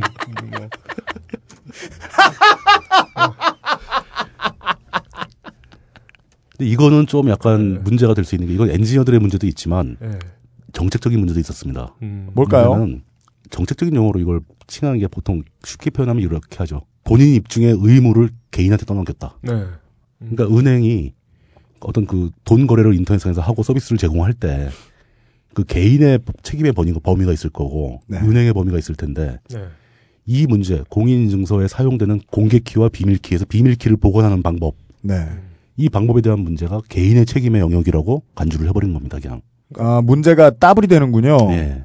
비공개 키를, 네. 비밀 키를 가게에 오는 손님이 가지고 있어야 하는 것도 문제인데. 그렇죠. 그리고 저희들이 지금까지 어려운 얘기를 할 수밖에 없었던 이유. 그게 보관이 되는 방식을 존나게 허술하게 한 것. 허술하게 해놓고. 해서 이제 엎친 데 덮친 격이 돼버린 거죠. 아. 그 허술하게 한 것 자체에 대해서 만약에 법적으로 책임이 은행권에 있었다면은. 네. 은행들이 그 방식으로 안 썼겠죠. 네. 근데 은행들이 그걸 쓸 수 있었던 것은 그 부분부터는 개인의 책임이다라고 선을 그어버린 거예요. 네, 많은 걸 설명해 주네요. 예. 엄청 네. 허술한 기술을 만들어 놓고 예. 문제 생기면 니들 책임. 자기들 책임이 되는 부분은 계속 보강을 합니다. 문제가 안 생기게. 네. 근데 개인의 책임 영역이기 때문에 이건 진보한 게 없어요. 그러니까 초창기 잘못 설계된 게 그대로 있는 겁니다. 자기들 책임이라는 부분은 계속 액티비엑스를 늘리는 거죠. 네. 그 얘기도 지금 나올 건데 예. 뭉개 아주 예. 죽겠는 거예요. 예. 아, 그리고 이거 하나 더 설명을 드려야죠. 인터넷 베킹 할 때, 네. 돈을 이체하거나 할 때, 이제 그 절차를 한번 머릿속에 떠올려 보시면, 네. 많은 분들이 해보셨을 테니까, 네. 처음에 그 사이트에 로그인을 합니다. 공인인증서를 이용해서 로그인을 하죠. 네. 띠릭? 예. 띠릭? 그때 공인인증서 띠릭! 나오고, 암호 한번 치고 들어가죠. 띠릭! 그래서 쭉쭉쭉 하다, 가다 보면 이제 이체할 때 되면, 그냥 조회는 가능해요. 그 상태에서. 네. 그렇죠. 이체할 때 되면 그, 비밀키, 네. 시크릿 카드를 꺼내서 번호를 입력하라고 그러죠. 네. 그거 입력하면 다 된 것 같은데 거기서 공인인증서 암호를 한 번 더 물어봅니다. 네. 네. 그거 도대체 왜 물어볼까요? 아까 물어봤는데. 왜일까요? 그게 바로 법적 책임에 따른 절차예요. 그렇죠. 거기서 공인인증서가 적용이 되고 내가 공인인증서 비밀 암호를 갖다가 입력하는 순간에 네. 이 거래에서 문제가 생기면 내가 책임이 되게 되는 겁니다. 암호의 관리자가 그렇죠. 에휴. 이 계좌를 가지고 있는 사람으로 바뀝니다. 예. 아. 바뀐다기보다 확정된 네. 법적으로 확정이 되는 거죠. 네. 여기서 사고가 생기면 그 다음부터는 개인 책임인 거예요. 네. 그래서 은행은 뭐라고 법정에서 뭐라고 얘기가 되냐면 네가 그때 공인인증서 제공하고 그러니까 그 네 비밀키 제공하고 암호까지 입력했지 않느냐. 그러니까 그 욕먹은 우리나라 그 네. 국무총리 카카의 그 마인드가 실제 실무자들의 그 정부 강료들의 마인드인 거예요. 시스템에 퍼져 있는 마인드인 네. 거예요. 그게. 네. 그 부분은 개인의 책임 분야고 법적으로 법원에서 그 초기에 로그인할 때 공인인증서 암호 친 거로는 개인의 책임으로 완전히 밀기 힘들겠는데 네. 그 한 번 더 받지 뭐. 그래서 암호를 한 번 더 받는 겁니다. 그러니까 처음에 시작은 네. 그러니까 저희들의 주장은 이렇게 정리할 수 있겠네요. 처음에 시작은 프로그래머들의 약간의 불찰, 예. 그 불찰도 초인적인 힘으로 모든 국민이 다 인터넷을 가지고 돈을 주고받기 시작했던 시절을 예상할 수 있을 정도의 능력은 아무에게도 없잖아요. 그 그럼요. 능력이 없던 정도의 불찰, 따라서 불찰이라고 볼 수도 없는 조그마한 불찰로 시작됐는데 그 균열이 날 때마다 예. 매번 은행과 정부는 자기들이 책임을 안 지는 방향으로 계속해서 프로그램을 바꾸고 나갔다. 그렇습니다. 그리고 국민들은 몰랐다. 네. 또 문제가 되는 것은 그렇게 어쨌든 간에 개인 비밀번호는 개인이 책임지는 게 어떻게 보면 맞잖아요. 네. 그러면 이제 그 개인 비밀번호가 도용될 가능성에 대해서 문제가 언급이 되기 시작한 그렇죠. 겁니다. 그렇죠. 예. 네. 그걸 어떻게 막냐면은 그 이 문제가 왜 되냐면 개인의 암호를 잃어버리는 경우가 발생하기 시작했다는 거죠. 네. 의도치 않게. 그 어떤 경우냐? PC에 바이러스가 걸립니다. 이 바이러스가 사용자의 키보드 입력을 훔쳐보고 있는 거예요. 그렇죠. 그러다 은행권 거래, 인터넷 뱅킹 할 때 공인인증서 암호를 딱딱딱딱 몇 개 입력하면 그걸 기억하고 있다가 빼돌려가는 거죠. 그렇죠. 아, 이 문제를 어떻게 해결해야 되느냐. 네. 그래서 은행권에서 나온 게 키보드 보안 액티브엑스를 한 개 더 깔자. 네. 이렇게 되는 겁니다. 그리고 액티브엑스가 또 늘어납니다. 이건 액티브엑스까지는 아닌데 액티브엑스 기능을 이용해서 설치하는 게 네. 애시당초에 PC에 바이러스가 안 먹게 만들어야 되는 거 아니냐. 네. 그러니까 백신 프로그램을 자동으로 깔게 해줘요. 네. 근데 그 은행에서 꽤 크게 선심을 쓰는 겁니다. 네. 개인 사용자가 백신 살 돈도 없을까 봐. 네. 자기네가 단체로 계약해서 무료로 깔아주는 거예요. 네. 근데 문제는 은행마다 계약한 백신 업체가 달라요. 네. 그 중에는 그 유명한 잉카 소프트도 있잖아요. 네, 잉카도 있고, 뭐, 안랩도 있고, 뭐, 네. 외제회사도 있고, 여러 가지가 있습니다. 네. 근데 백신 프로그램의 특징이, 네. 한 시스템에 두 개의 백신 프로그램이 깔리면 서로를 바이러스로 간주하죠. 그렇습니다. 서로 막 충돌이 벌어집니다. 바이러스 백신 프로그램 몇 개 깔아보셔가지고 고생하신 분들은 기억하실 겁니다. 자꾸, 나한테 와서 네. 원님한테 와서 뭔가를 간청하는데 여러 백신들이 그렇죠, 서로. 근데 나는 얘네들이 왜 이러는지 모르겠는데 서로를 중상모략하면서. 근데 시간이 오래 지나서 이렇게 고생을 되게 오래 해야 느껴요. 네. 아, 이 새끼들이 서로 사이가 안 좋구나. 네. 알기 어려워요 그것도. 그러니까 한 번은 그 V3의 편을 들어줬다가 네, 네. 한 번은 알약의 손을 들어줬다가. 나도 내가 그런 당평해야죠 당평. 네, 나도 그런 결정을 내렸는데 네. 기억이 안 나거든. 네. 근데 자꾸 나한테 쪼르르 와가지고 네. 뭐가 하나 더 깔려 있는 것 같습니다. 이런 소리 하잖아요. 뭐 수상한 움직임이 포착되었습니다. 뭐 이런 얘기 막 서로 한다고 서로. 그리고 이렇게 은행에 들어가면 액티브엑스를 엄청 많이 깔아야 되잖아요. 그런데 우리은행이 이걸 혁신적으로 바꾼 거 아세요? 어떻게요? 하나를 누르면 6개가 동시에 깔려요. 원클릭으로 깔아줘요. 그거 불법이잖아. 그러면. 그러니까 불법... 확인은 눌러야지. 그러니까.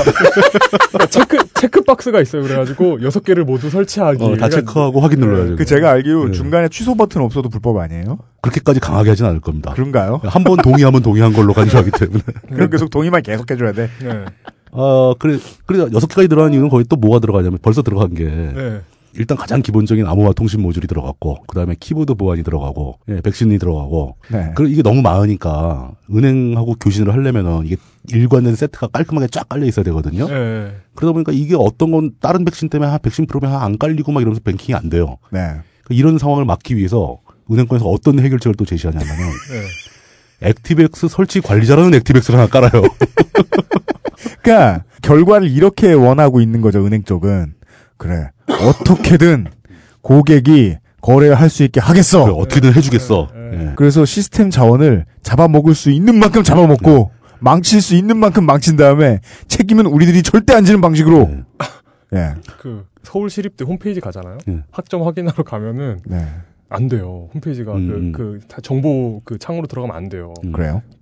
그 대신 뭐가 뜨냐면. 윈도우 비스타 이상에서 안 보일 때 하는 법 해가지고 그 페이지가 수동 설치 뭐 이런 거 나오고 막 그러죠. 수동으로 들어가가지고 보안 수준을 낮추고 보안 수준 낮추는 법 해가지고 막 체크 해제하고 막 그러면은 서울시립대가 소라넷이야? 왜? 근데 지금 그 좋은 얘기가 나왔는데 네. 이 자체 모든 과정, 은행을 거래하기 위해서 뭐 여러 개씩 깔아야 되는 거 액티브엑스, 서로 다른 은행에 서로 다른 걸 막 깔아야 되고, 자기들끼리 충돌라서 막 안 깔리고, 이 모든 과정에 관련된 기술이 내 PC에 바이러스가 감염되는 과정하고 똑같아요. 그렇습니다. 그러니까 기술적인 관점에서는 이 모든 액티브엑스들이 다 바이러스인 거예요. 네. 사용자의 그 키보드를 감시하고, 뭐 사용자의 뭘 관리하고, 필요에 따라서 보안 수준을 낮추고, 뭐 나타났다 없어. 그러니까 이제 OS 레벨에서 OS 점점 발전하지 않습니까 이젠 윈도우 XP를 지나서 뭐 비스타 나왔다가 뭐 7, 8 이게 자꾸 올라가잖아요. 이제는 점점점 SSL 기준이 좀 더 보편적으로 막 퍼지기 시작하면서 이쪽 OS 차원의 엔지니어들이 보기에는 저 모든 것들이 흉악한 의도가 있는 행동이라고 보이는 거예요. 다 바이러스인 거죠. 저런 걸 설치하지 못하게 막아줘야 된다고 생각을 해요. 그래서 은행권에 가서 액티브엑스 설치할 때 자꾸 경고 메시지가 뜨는 겁니다. 모바일은 IT는 빨리 발전을 하잖아요. 매우 빠른 속도로.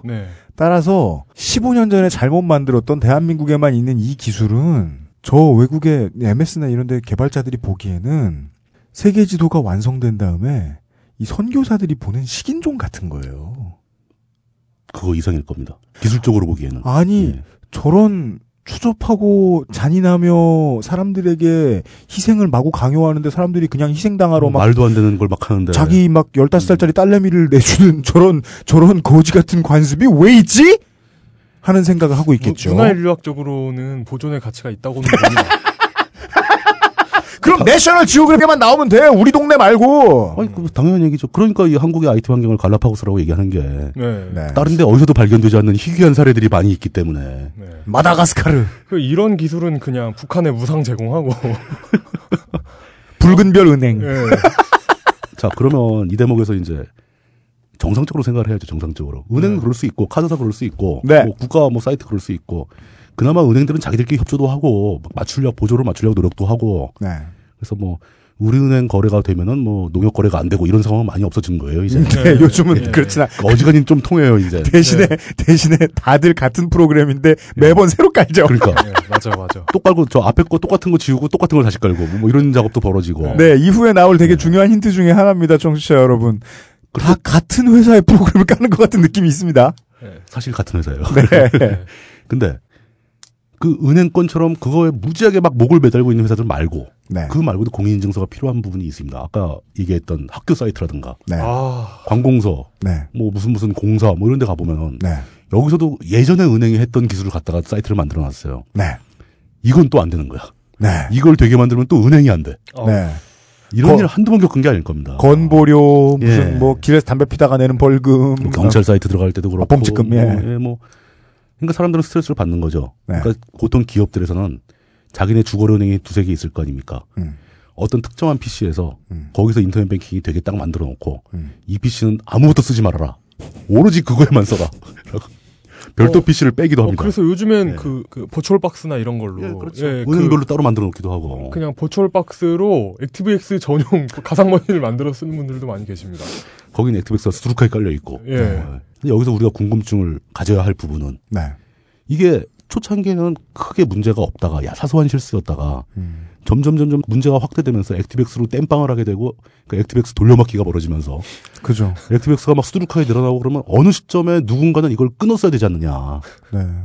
근데 계속 폭탄 돌리기를 그래서 끊었잖아요. 원클릭 설치 프로그램 같은 걸로 간편하게 한 번에 큰 폭탄을 쉽게. 네. 근데 여기에 이제 저는 우리 사회가 문제를 특히 행정적인 문제 같은 걸 처리하는 절차적 개념이 포함되어 있다고 보는 거죠. 네. 이 액티브엑스를 누가 개발을 했을까요? 그 은행이 물론 은행이 쓰긴 하는데 예. 이 모든 개념을 다 누가 만들어냈을까요? 개념이요? 예, 이 개념. 그러니까 어떤 가이드라인을 정부에서 만든 건 맞지 않습니까? 네. 이러이러하게 만들어야 한다. 네. 은행은 각자 회사를 상대로 계약을 해가지고 프로그램을 갖다 썼겠죠. 네. 썼는데 그 프로그램 개발비 말고 요 시스템 운영이 필요한 거죠. 뭐냐면 각 개인들이 발급받는 공인인증서. 네. 그럼 인증서 발급 기관이 필요한 거잖아요. 그렇죠. 그게 사실 제일 많이 하는 데가 우리나라에서 공인증서를 제일 많이 쓰는 게 뭐 국가 그 전체정부도 아니고 네. 뭐 각급 학교 공사 이런 데도 아니고 100% 은행입니다. 네. 인터넷 뱅킹용이에요. 그렇죠. 금융권을 관련해서는 이 액티브엑스 공인증서 사업을 그 시스템 운영을 다 금융결제원이라는 단체가 하고 있습니다. 금융결제원. 예. 금융결제원. 이름만 들어서는 굉장히 핵심적이고 중요한 우리나라 정부 산하 기관으로 들려요. 네. 근데 금융결제원의 법적 정체성은 비영리 사단법인입니다. 네. 비영리 사단법인? 비영리 사단법인. 존나 개그, 진짜. 아니, 이게. 아, 기업도 아니야. 이거 코스프레 아니에요? 이름이 왜 이래? 이름 바꿔! 되게, 예. 비영리 사단법인 같은 경우는 자선단체거나. 아니면, 그렇죠. 아니면 사기꾼이거든요? 자선단체, 봉사단체 아니면은. 사기꾼이에요. 그 진짜. 권력과 결탁한 사기꾼. 예. 둘 중에 하나죠. 예. 그러니까 뭐. 검은 돈을 받아야 되는데 돈 받을 그릇을 만들어 놓은 거잖아요. 이게 처음으로 듣는 정보이신 여러분들 꼭 소문 좀 내주십시오. 금융결제원은 국가기관이 아닙니다. 네. 그 일반 기업도 아니에요. 네. 그저 영리법인도 아니에요. 네. 비영리 사단법인입니다. 이거 정확한 겁니다. 홈페이지 가보면 써 있습니다. 네. 근데 아주 조그맣고 구석에 찾기 힘들게 써 있어요. 1포인트. 사단법인. 금융결제원 하면 금융감독위원회나 금융위원회 같은 그 국가기관이죠. 굉장히 중요한 기관입니다. 예. 걔들하고 비슷한 기관이라고 생각을 해요, 사람들이. 아닙니다. 절대 아닙니다. 근데 이 금융결제원에서 네. 그 은행 거래를 위해 필요한 공인인증서를 발급하는 비즈니스를 떠맡아서 올리는 수익이 연간 한 600억에 달하고 있습니다. 어이구. 네. 실제로 하는 일은 거의 없죠. 서버 몇 개만 운영하면 끝이에요. 네. 개인이 은행에 인터넷 뱅킹을 신청할 때 은행을 통해서 공인인증센터에 가서 발급 신청을 누르잖아요. 그때 아주 간단한 프로그램으로 생성되는 개인의 개인정보와 연결되어 있는 비밀키, 공개키를 한 세트 만들어주고 끝이에요. 네. 더 이상 하는 일이 없습니다. 네. 근데 그걸 가지고 은행에서 돈을 받는 거예요. 네. 개인들은 돈을 안 내죠. 은행권 공인인증서는 무료잖아요. 네. 개인 공인인증서라고 하죠. 국가기관용 공인인증서는 거기서 하지 않습니다. 한국 공인... 공인인증 이런 데서 하는데 네. 거기서는 연간 4,400원 돈을 개인이 내죠. 네. 그건 이제 범용 공인인증서라고 하고 은행권에서 쓰이는 건 개인 공인인증서라고 해서 금융결제원이 관리하는 겁니다. 네. 자, 조금 전에 제가 물어봤죠. 이 액티브엑스가 산처럼 쌓여가는 액티브엑스 돌려막기 시스템을 누군가는 끊었어야 되는 거 아니냐라고 네. 얘기하는데 끊어야 한다고 얘기하는 사람들은 대부분 이 문제점을 지적하는 개인들입니다. 이거 무지하게 많은 사람들이 반대해왔죠. 하지 말자고. 네.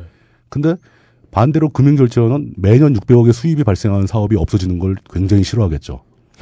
오늘의 주제 문장입니다. 예. 이용이 했던 얘기로 다시 돌아보겠습니다. 교문이 있어요. 학생들이 들어와야 됩니다. 그런데 이제 소수의 떡볶이 코트 및 뭐 국내 레이블의 오리털 파카 이런 게 이제 제외되고 레드페이스 이런 거. 예, 제외되고 예. 그다음에 이제 노패들이 예. 줄을 쫙 섭니다. 예. 그러면 앞에 학주 이렇게 서 있는 자리 앞에 누가 앉아 있어요. 예. 그 사람은 이렇게 저 명찰에 금융결제원 이렇게 써 있어요. 예. 금융결제원에서 파카결제원이라고. 예, 파카결제원이 있어요. 예. 파카결제원에서 명찰하고 학생증. 예. 파카 안에 붙여주는 이런 뭘 해줘요. 예. 근데 얘네들은 심지어 교복을 만드는 것도 아니고 파카를 만드는 것도 아니고 교직원도 아니야. 교직원도 아니고 그 뭡니까 학생증 한 장 만들어주지 않아요. 예. 붙여주는 일만 해요. 네. 트롤이에요. 근데 학교의 학생이 5천만 명이에요. 예. 딱 그런 상황인 거죠 지금. 네. 네. 그렇게 되면은 그 사람들은 자신들의 사업 분야를 지키기 위해서 네. 자신들이 얻은 매년 꼬박꼬박 들어오는 순이익을 활용을 하죠. 네. 이 문제에 대해서 아마 국내에서 가장 시끄럽게 떠드시는 분이 네. 그 김기찬 교수님이실 거예요. 네. 그 오픈넷 오픈웹 오픈앱. 예. 거기서 이제 그 지속적으로 주장을 하시고 국회에도 쫓아가서 맨날 그 관련법 개정안 해달라고 막 조르고. 네. 그러니까 여러분들이 해야 할 일을 대신하고 계시는 분이죠. 네. 사실은. 예. 네. 근데 성향이 너무 강경하고 이렇게 막 열정적이라서 네. 좀 약간 무섭기도 해요. 네. 근데 그분이 주장하기에는 결국 이 모든 게 이거에 관련된 정책을 결정하는 고위층 공무원들이 있을 거 아닙니까? 정책 입안자들. 네. 이 사람들에게 금융결제원이 노후 대책을 제공하고 있다. 네. 그분들이 은퇴하면 금융결제원에 감사 뭐 이런 자리 있지 않습니까? 뭐 출근도 네. 잘 안 하고 네. 연봉은 꼬박꼬박 받는 이런 자리를 대거 지원을 하고. 네. 그 법조인들에게 그 로펌들 같은 예, 뭐 그런 거죠. 예. 돈의 규모로 생각하셔도 뭐 충분히 가능한 규모죠. 네, 그 생각하시기 편할 겁니다. 그리 큰 돈은 아니지만 600억이면 작은 돈은 아니거든요. 600억 중에 예. 400억, 500억을 써도 안 아까워요. 안 아깝죠, 그 사람들은 어차피 꽁돈인데. 그러니까 네. 이분들에게 그 공인인증서 시스템 바꾸자는 얘기는 네 연금 없애겠다는 얘기랑 똑같이 들리겠네요. 자기를 죽이겠다는 소리 들리는 거죠. 네. 굶어 죽도록 하겠다. 밥줄을 끊겠다. 그러니까 그런 사람들은 김기찬 교수 같은 분을 좌파로 모는 게 어렵지가 않아요. 네. 왜냐하면 내 목줄을 내놓으라고 하는 거니까. 내 밥줄을 끊겠다는데. 그분들한테 만약에 이런 지금 시스템 안 된다라고 얘기하면 이게 옳으냐 그르냐를 따지기 전에 저 사람은 왜 날 미워할까라는 생각이 들거든요. 그렇죠. 네. 저 사람들은 왜 나를 공격할까로 봐야 되는 거죠. 네. 근데 어떻게 메카시즘을 온몸으로 믿지 않게 되겠습니까? 그렇겠네. 금융결제원은 네. 그나마 사람이 이렇게 많지 않습니다. 600억이라고 해봐야 그리 큰 돈도 아니고. 네. 더 생각을 해보죠. 그러면 은행에 계약을 맺고 하도급을 받아서 네. 그 매번 새로 바뀌는 액티베이스를 만들고 있는 엔지니어들은 어떡하냐는 거죠. 네. 그 사람들도 액티베이스가 이 시스템이 사라지면 할 일이 없어집니다. 왜냐? 지금 현재 아까 처음에 말씀드렸다시피 OS하고 웹브라우저 차원에서 이 기능이 다 지원이 되고 있거든요. 네. 서버만 좀 고치면 끝나는 거예요. 네. 네. 그럼 이 사람들은 더 이상 수주를 못하는 거죠. 폭탄 만들던 기술자들은 뭘 하겠느냐. 폭탄을 사용 금지령이 떨어지면. 우리 지금 총기 규제하고 똑같은 얘기하고 있는 거예요. 그렇습니다. 합법적으로 바이러스를 만들어서 배포하고 있는 네. 인카소프트 같은 곳은 네. 힘들어지겠죠. 그런 사람들이 인터넷상에서 공인인증서 관련된 논란에 끼어듭니다. 네. 액티브엑스 문제점을 막 지적을 하면은 네. 그 사람들은 액티브엑스의 좋은 점을 막 홍보를 하죠. 네. 기술적으로 잘하니까 자기가 네. 만들었고 이거 논리적으로 타당한 얘기들이거든요. 네. 이게 복잡하게 섞였을 때 정책적으로 문제가 되는 거지 지금 기술도 기술로는 완벽해요. 네. 그 사람들은 철저하게 옹호를 하는 거죠. 자기 입장을. 네. 당신들 이렇게 너무 그 액티브엑스 잘 알지도 못하면서 욕하지 마라. 네가 액티브엑스 프로그램 만들어봤냐. 그러니까 난 이놀 그런 분들 그 게시판 같은 데서 키보드 배틀하는 걸 많이 보면요. 그럼요. 예. 액티브엑스 옹호하는 분들이 액티브엑스 만드는 게 얼마나 어려운지 아냐. 그러니까 이게 얼마나 좋은 플랫폼인지 아냐. 막 이런다고. 이거 웃기는 소리 같죠. 이놀이 반드시 등장합니다. 네. 그거 고려할 거 다 고려했고 나쁜 점 다 해결했고. 네. 근데 뭐 그러면 뭐해? MS는 버렸는데. MS는 지원 안 하겠다는데. MS가 뭐 액티브엑스가 미워서 끊었겠어요? 없어졌으면 좋겠다고 이야기하는 거랑 있으면 이런 게 좋다라는 이야기는 실제로는 토론의 대상이 아니죠. 아, 그럼요. 이건 근본적으로 틀린 토론인 거죠. 네. 차라리 그분들은 그냥 솔직하게 털어놓고 액티브엑스 안 쓰면 우리 밥줄이 끊긴다라고 얘기하는 게 더 호소력이 있을지도 모릅니다. 예. 예. 저는 이게 그분들이 밥줄이 끊길까 봐 걱정해서 호소하는 행위 자체를 나쁘다고 얘기할 생각은 전혀 없어요. 뭐 그래요. 그거는 인간의 본연의 자세거든요. 네. 네. 문제는 애초부터 그런 사람들이 그걸로 밥 벌어먹는 시스템을 만든 사람들이 책임을 져야 된다는 거죠. 저 더 작고 쉬운 그림 얘기해드릴게요. 지금 코레일에서 지난 파업 때 새로 뽑은 사람들을 욕할 수 없잖아요. 당연하죠. MBC에서 새로 뽑은 직원들 욕할 수 없잖아요. 멍청이들이긴 해요. 전에 있던 분들에 비해서. 구력이 짧고 아는 게 적으니까. 그런 걸로 욕할 거 외에는 욕할 수 없어요. 하수인들이다, 부역했다 이럴 수 없습니다. 자기 밥줄이 걸려있는 앞에서 부역 얘기는 안 먹히죠. 네. 그건 틀린 얘기죠, 사실. 네. 예. 그리고 우리 모두가 우리 매번 이제 그 이런저런 이유로 좀 욕을 먹는 게 부당하다고 생각하시는 분들의 쉴드를 종종 쳐드리잖아요, 저희 방송이. 그래서 이제 해당하는 분들이 많이 듣고 계실 거라고 생각을 하고, 저희들은 이 과정에 있어서 물론 저희들도 정치적입니다. 이런 방송을 준비한 이유도 욕먹을 놈들을 알고 보면 찝어드리곤 있거든요. 그 사람들만 욕먹으면 될 것 같아요. 뭐 맞습니다. 네. 뭐 누구를 욕하고 누구를 욕 안 하고 이런 게 사실 중요한 건 아니죠. 일이 어떻게 흘러갔는가를 이해하게 되면은. 근데 우리는 그걸 원하잖아요. 여러분들이 알아서 판단하시는 게 맞아요. 네. 일이 이렇게 굴러갔으면 누가 잘못했나라는 건 각자 판단하셔야죠. 네. 저 사람들이 이제 순순히 물러서지 않는 이유를 다 말씀을 드렸습니다. 예. 나의 정보에 대한 이야기를 오늘 말씀드린다고 했더니, 뭐 주민등록번호 얘기 남들 이제 많이 하는 얘기 나오지 않을까 생각하실 텐데 다른 방송에서 들으시면 됩니다. 예. 주민등록번호 얘기는 다른 방송에서 들으시면 됩니다. 그건 뭐 너무 많이 했잖아요. 네. 네. 오늘은 이제 또 지난 회에 했던 것, 괴담 유포. 네. 잠시 후에 한번 예. 시작을 해보겠습니다. 딴지라디오입니다. 결혼을 준비 중이신가요?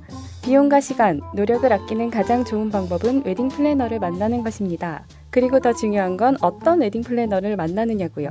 02354-3436 웨딩 플래너 손선영과 상담하세요. 저희들이 희망은 하나 드리고 나머지 절망을 풀도록 하겠습니다. 저 일단 다 유언비어의 괴담인 거죠. 아니 다 사실인데. 무슨 소리야. 예. 털끝만 치도 부끄럽지 않은 사실인데. 예. 근데 변화의 움직임이 아예 없진 않다는 얘기를 우선 잠깐 하고. 예. 사실은 변화의 움직임도 우리 의지에 의해서 발생한 변화는 아니에요. 네. 플랫폼이 다양해진 것은 우리 뜻이 아니었죠. 네. 사실 이 변화의 시작은 그 아이폰이 상륙하면서부터 네, 맞습니다. 크게 바뀌기 시작했습니다. 저는 아이폰이 상륙하기 전에 네. 농협이 리눅스용 오픈뱅킹이라고 돼가지고 리눅스용 아니 네. 그때는 오픈뱅킹 개념이 아니었어요. 그건 나중에 됐는데 네, 플랫폼을 다양화하려고 노력을 했었죠. 네. 농협이 액티브엑스 프로그램을 그 에뮬레이팅을 해가지고 맞아. 리눅스에서 했던 적이 있어요. 뭐 와인 같은 거 써가지고 에뮬레이터하고 막 그랬는데 그게 리눅스 플랫폼 상에서 은행 거래가 가능하게 만들겠다는 농협하고 뭐 몇 군데가 있었습니다. 국민은행도 하려고 했고 그 덕분에 리눅스에도 바이러스가 들어오기 시작했어요. 네. 그거를 털러 아주 골치 아픕니다 그거. 그런데 이 문제는 사실 그 액티브엑스의 문제가 사실 비중이 제일 크죠. 그 액티브엑스를 드러낼 수 있는 기회는 외부에서 들어오기 시작한 겁니다. 네. 아이폰이 들어왔고.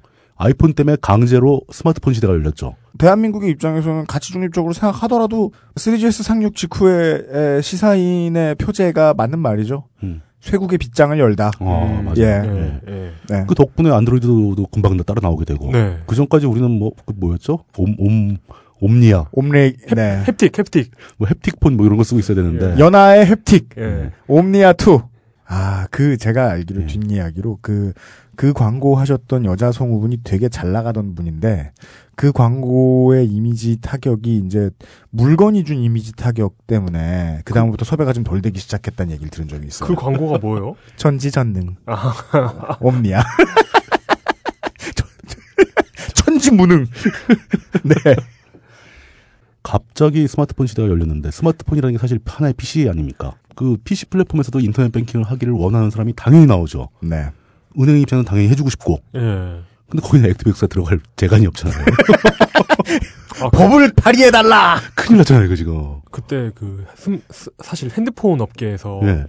그 우리나라의 그 액티브엑스라는 게 진입장벽이었잖아요, 외국 업체들한테는. 근데. 털어먹어봤자 몇 푼 나오지도 않는 시장이 빗장은 되게 굵어. 근데 안 들어오죠. 예. 그런데 핸드폰 시장에서 그런 역할을 하고 있었던 게 그렇죠. 위피였죠. 위피. 예, 위피 문제도 나중에 한번 재밌게 다뤄보면 재밌는 너무 지난 얘기라서 못 다룰 거예요. 네. 지나기도 했고 재밌게 다뤄볼 수도 없을 것 같아요. 네. 아무리 잘 다뤄도 재미없을 거예요. 네. 그렇습니다. 점점 액티브엑스를 못 쓰는 환경이 등장하기 시작한 겁니다. 네. 그리고 또 한편에서는 익스플로러의 점유율이 뚝뚝뚝 떨어지기 시작하는 거죠. 그렇습니다.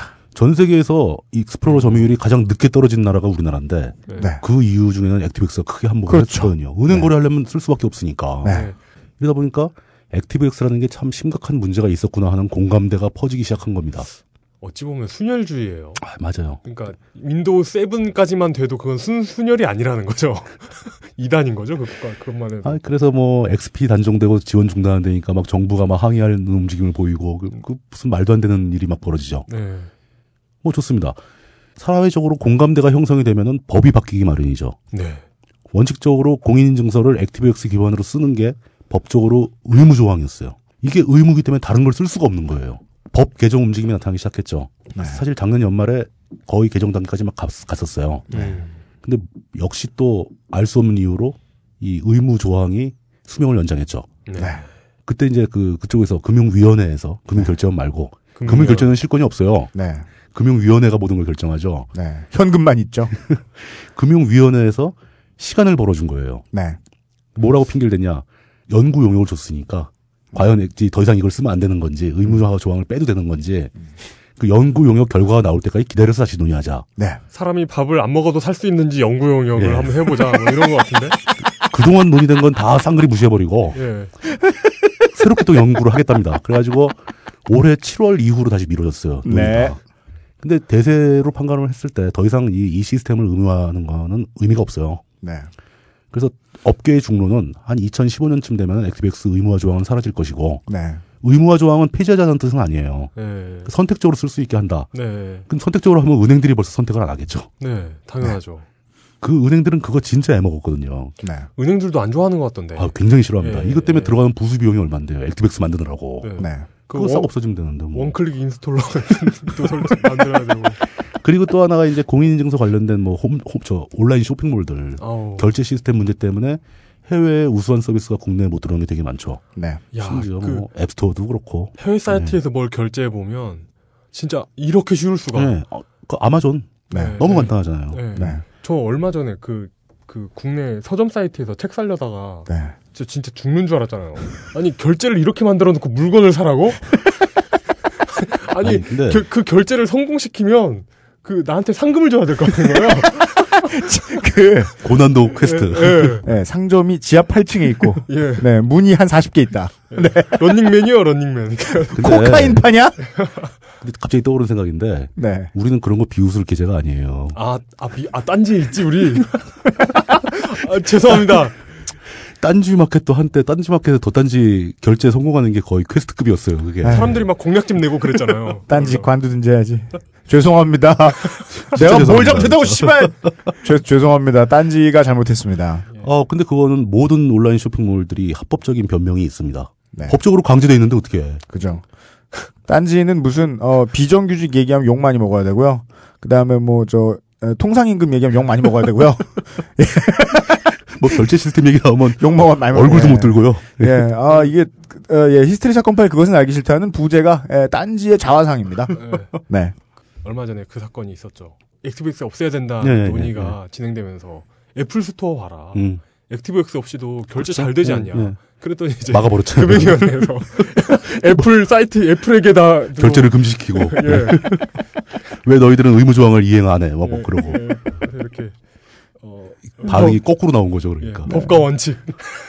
뭐 많았었습니다. 트윗상에도 많이 중계가 돼버렸었는데 네. 알라딘에서 액티브엑스 필요 없는 새로운 결제 방식을 도입했다가 네. 금융위원회에서 무슨 판정을 받고 압력을 받았다 안 받았다 뭐 이런 얘기 나오고 네. 철회하기도 하고 막 그죠. 예, 다양한 변화가 있었습니다. 지금 아이튠즈에 네. 이런저런 컨텐츠들을 사람들이 돈 주고 사볼 수 없는 많은 이유가 국가기관이 아니고 국가기관의 이름과 비슷한 이름을 가지고 있는 몇몇 사단법인들 때문이지요. 뭐 그렇죠. 네, 제가 음악하는 놈이기 때문에 지금 저 새끼들 누구냐 저작권 협회를 못 다루는 거지.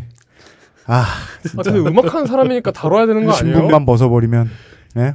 음악하는 사람이니까 다뤄야 되는 거 아니에요? 그건 그런데요. 저는 음악하는 동안에도 너무 음악하는 사람들한테 해를 많이 끼쳤어요. 네, 너무 이 사람들을 바보로 보이도록 만드는 삶을 살아와서요. 너무 비겁해 보일 것 같아요. 여기 나와가지고 그 사람들 뒤통수 치는 거는 그러게 말입니다. 그렇습니다. 그래서 전체적으로 봤을 때는 우리가 공인인증서 이렇게 욕을 많이 했지만 수명이 다 했다고 보는 거죠. 네. 그 워낙 기본적인 IT 시장의 환경이 바뀌었고 네. OS가 다양해졌고 죽은 지 몇 년 된 걸 붙들고서 네. 지금 뭐 오히려 소프트웨어 회사한테 마이크로소프트 같은 소프트웨어 회사한테 정부가 나서 가지고 버전업을 좀 빨리 해달라고 요구하는 건 얼마든지 있을 수 있지만 네. 버전업을 하지 말라고 요구하는 그런 기이한 풍경이 막 벌어지는 다운그레이드 해주시오. 아니 왜 보안을 높입니까? 아니 저는 그런 요청을 받았을 때 마이크로소프트 실무자들의 표정이 한번 보고 싶어요. 갈라파고스에서 무전이 왔는데 근데 저는, 버전 높이지 말라고. 근데 저는 의외로 네. 의외로 그 이런 소식을 접한 마이크로소프트 임직원들이 의외로 담담했을 것 같아요. 그러니까 그 내셔널 지오그래픽을 보는 우리의 표정? 아 실제로 저는 담담해요. 예. 왜냐하면 솔직히 얘기하자면 네. 제3세계에 돌아다니면 우리나라보다 더한 나라 많거든요. 중국도 그렇고 러시아도 그렇고 뭐 그러니까 아, 한국 정도면 우수하다고 생각을 해요 그 사람들은. 네. 지금까지 저희들이 얘기해 드렸던 건 아까도 정리했지만 똑같습니다. 20세기에 네. 다른 어느 나라보다 빠르게 문호를 개방해서 갑자기 확 성장한 뒤에 예. 120년 동안 아무것도 하지 않은 나라. 그러네에 대한 이야기를 하고 있는 듯합니다. 예, 뭐 거의 아주 정확한 비유 같습니다. 그러니까 결국은 새롭게 필요한 기술을 적용한 새로운 시스템을 만드는 과정에서 작은 실수를 하고 예. 그 실수를 고치지 못해서 누적되고 있는데 누적되는 걸 중단시키지 못한 이유는 그 시스템을 정부가 어떤 단체나 이런 쪽에다가 돈의 흐름을 만들어서 맡겼을 때 네. 고치지 못하고 관성이 생겨서 계속 나가는 그런 상황에 대해서 네. 얘기를 했지 않습니까? 네. 그 이게 환경이 너무너무 바뀌어서 더 이상 유지가 안 될 것 같으니까 이제서 이제 끝이 나려고 하는 그런 단계에 서 있는 거죠. 네. 아마 올해 안으로 개정한 법 개정이 통과가 되고 그 공인인증서 의무화 조항이 삭제가 되면은 공인인증서는 1, 2년 사이에 2015년 정도면 사라질 겁니다. 니들 600억 쥐어주기에는 국가의 손해가 너무너무 크다. 그렇죠. 그냥 너무 큰 정도면 계속 쥐어주겠는데. 너희 할 만큼 했다. 뭐 이런 네. 단계가 되는 거죠. 근데 그렇게 한번 해봤잖아요. 네. 국가의 정책을 흔들어가지고. 네. 그 정책으로 인해서 돈줄을 만들고. 날로 먹어봤죠. 예, 그 시설만 만들어봤잖아요. 네. 그 사람들이 이게 세월이 지나면서 이걸 더 이상 못 해먹게 되면은 이걸 더 하겠다고 싸우는 게 아니라. 네. 다른 건을 만들죠. 유사한 다른 품목을 또 하나 만들어서 거기서 이 사이클을 다시 한번 반복하려고 그러죠. 가스 때 얘기했던 거랑 똑같은 얘기 아니에요? 똑같은 논리입니다. 네. 예. 네. 연탄으로 돈 벌어서 가스로 또 하고, 네. 가스로 돈 벌어가지고 또 뭐 하고, 뭐 네. 이런 것처럼. 저는 그래서 이 사람들이 택한 새로운 아이템이 바로 샵메일이라고 보는 겁니다. 네. 샵메일. 예. 오늘의 두 번째 이야기이자 지금부터 괴담. 네. 샵메일 이야기. 샵메일 얘기는 그 공인인증서가 다루는 암호화 문제보다는 훨씬 간단합니다. 네. 뭐 물론 이제 이것도 인증 문제가 껴있긴 하지만 암담할 뿐입니다. 예. 인터넷상에서 전자메일은 다 써보셨죠? 네. 사실은 우리나라 사회에서 인터넷을 빠르게 보급한 가장 큰 공헌을 한 것도 역시 전자메일입니다. 네. 이메일이죠. 이른바. 예전에는 이메일 쓰려면 이메일 클라이언트 프로그램이 별도로 있어야 되고 이건 웹하고 다른 시스템이니까 뭐 메일 서버를 설치해서 뭐 SMTP가 어떻고 팝3가 어떻고 막 설정하고 막 난리가 났었습니다. 네. 네. 그때 뭐 유명한 그 메일 프로그램들 많이 있었죠. 근데 이게 어느 순간부터 메일 프로그램을 쓰는 사람이 싹없어졌어요. 네. 뭐가 등장했죠. 그 우리나라에 진짜 아무 개념도 없어 보이는 이상한 사람들 한 대여섯 명이 앉아가지고 대학생들이 회사를 하나 차려서 뭘 할까 고민을 하더니 네. 사람들한테 메일을 쓸 수 있게 만들어주는 웹사이트를 만들었어요. 네. 그게 한메일이죠. 한메일. 예. 다음에서 운영하는 한메일입니다. .net. 예, 한메일.net이라고 운영하죠. 요즘은 메일 주소에 다음넷이라고 붙여도 가는데 예. 옛날엔 그렇게 하면 다들 비웃었습니다. 예. 뭘 모르는구나. 뭐 이렇게 네. 한메일이지 이놈아. 예. 전자메일 시스템은 인터넷 서비스 중에서 굉장히 중요한 한 축을 이루고 있는 우리 일상과도 굉장히 가까운 서비스고 누구나 그걸 많이 쓰죠. 전자메일 시스템이 안고 있는 가장 큰 문제는 스팸이죠. 광고. 네. 너무 광고가 많이 들어온다는 거죠. 그래서 요즘에는 광고를 못 보내게 막는 노력과 함께 광고를 아예 걸러버리는 기술이 점점 발전하고 있죠. 그 스팸 메일 필터링 뭐 이런 얘기를 하는 겁니다. 네. 근데 여기다가 그 아이디어를 결합한 거죠. 정부기관이나 은행이나 이런 좀 뭐 중요한 단체에서 네. 개인한테 확인된 우편을 보내는 방법. 그 우편물에도 등급이 있죠. 웃긴 건 아니에요. 굉장히 심각한 얘기입니다, 이거. 네. 네. 뭐 빚쟁이한테 돈 달라고 보낼 때 내용 증명 같은 거 보내기도 하고 네. 이건 굉장히 심각하게 이런 편지를 내가 보냈다라는 걸 입증하는 법적 방법이죠. 네. 그거 말고는 우편 취급소에다가 네. 등기로 보내주세요. 그러면 받았다는 걸 확인을 시켜주죠. 네. 그 본인 사인을 받지 않습니까? 이제. 네. 예. 이 시스템을 이메일에 도입하겠다. 예. 그게 과연 가능하겠는가? 네. 근데 만약에 된다면 원래 애초에 이 시스템을 처음 내세웠을 때 내세운 명분은 국세청이나 국방부나 경찰이나 이런 데서 개인들한테 발송하는 그 엄청난 양의 우편물들 특히 경찰에서 자주 받는 건 과속 딱지죠. 단속에 걸렸다는 통보서. 네. 국방부에서 받는 건 이병 동지서. 네. 아, 저는 그 혹은 뭐 예. 뭐 예비군 훈련 통지서 그런 것도 받게 되고. 저는 신검 통지서 받던 날이 기억나요. 네. 이 나라가 날 잊지 않았구나. 지켜보고 있다. 예. 네. 국가가 날 잊지 않았어. 이제 이메일로도 잊지 않겠다. 예. 예. 그리고 뭐 국세청도 자주 보냅니다. 뭐 소득세 신고할 때 되면 신고 안내서 나오고 뭐 부가세 신고 안내서 나오고. 네. 그 그런 문서들은 굉장히 중요한 문서들이죠. 그 중요도에 따라서 어떤 건 그냥 일반 우편으로 와서 우체통에 꽂혀 있다가 없어지기도 하고. 중요한 건 이제 우체부가 띵동하고 눌러가지고 사인해달라고 그러기도 하고. 근데 그 양이 어마어마한 겁니다. 국가 부처의 입장에서 보면은. 그렇죠. 그 한 통 보내는데 비용이 얼마 드느냐. 최소한 몇 천이 든다는 거죠. 뭐 종이 인쇄하는 값부터 시작해서. 네. 그 우체국에다 소요되는 돈. 이거를 획기적으로 줄일 수 있는 방안이라는 명분을 달고 나왔습니다. 네. 전자우편을 보내는데 기존의 인터넷상에서 흔히 쓰는 흔해 빠진 전자우편이 아니고. 전자우편에 보면은 아이디와 도메인 주소를 결합하기 위해서 골뱅이가 들어가잖아요. 네. @ 네. 골뱅이를 빼버리고 거기다 샵을 넣은 거예요. 그렇죠. 완전히 다른 시스템인 거죠. 새로 만든 시스템이죠. 네. 샵이 들어가서 샵 메일입니다. 네. 그리고 거기다가 이제 뭘 넣냐면은 그 메일을 보내고 받는 과정에서 다 인증 과정을 거치게 해서 네. 보냈는지 받았는지 법적 효력을 가진 메일을 만들어주겠다. 네. 그러면 그 인증 서버들을 막 운영을 해야 되고 또 인증 서버들의 관리 감독을 받는 메일 서버들이 막 생겨나야 되고 네. 일반 개인들은 그 메일 서버를 대규모로 운영하는 회사에 들어가서 아이디를 만들어 써야 되고 예. 아이디를 만들 때도 인증 절차가 필요하니까 이 사람이 실제 개인이다라는 걸 보여줘야 되니까 네. 인증 절차와 비용이 들어갈 거고 기업들 같은 경우는 자기네 독자적인 메일 서버를 또 운영을 하려고 그럴 거 아닙니까? 네. 뭐 운영 대행사를 컨택하든가 아니면 자기네 직접 운영하든가 또 돈이 들어갈 거고 그러면 그 길목에 새로운 트롤이 들어올 겁니다. 이 시스템을 기존의 인터넷상에 그렇게 광범위하게 오랫동안 써와서 테스트된 그 안정적인 이메일 시스템 말고 네. 완전히 처음 바닥부터 새로 하나 만들겠다는 얘기예요. 네. 창조 경제. 예. 그리고 여기다가 물론 이제 개인들한테 돈을 받지는 않겠다고 합니다. 네. 근데 개인들이 이 샵메일 계정을 만들려면은 네. 자기를 인증해야 되잖아요. 그렇죠. 인증하는 과정에서 자기 개인 정보 다 들어갑니다. 또. 그렇습니다. 그리고 완전히 개인들은 좀 나아요. 이게 만약에 국세청에서 이걸 주도하게 되면은 네. 자영업자들은 다 만들어야 된다는 거죠. 네. 자영업자는 개인이 아닙니다. 기업입니다. 네. 법적인 관점에서 기업이죠. 네. 이 사람들한테는 돈을 받을 거예요. 인증 비용도 매년 받아야죠. 왜냐 자영업이 망할 수도 있고 흥할 수도 있고. 네. 그러니까 매년 다시 인증을 해야 되죠. 그 매년 얼마씩 돈 내야 되죠. 그리고 결정적으로 메일을 한 통 보낼 때마다 얼마씩 받겠다는 거죠. 네. 그 뭐 아마 메일 한 통 보낼 때 뭘 얼마를 받겠다는 건 대부분 기업이나 국가기관이 부담을 하겠죠. 근데 국가기관이 부담하는 건 결국 내 세금이고. 기업이 부담하는 건 가격으로 돌아올 거고. 네. 하여간 내 돈입니다. 하여간 어쨌든 돈이 나가는 거죠. 네. 그럼 이 돈이 어디로 갈 것인가?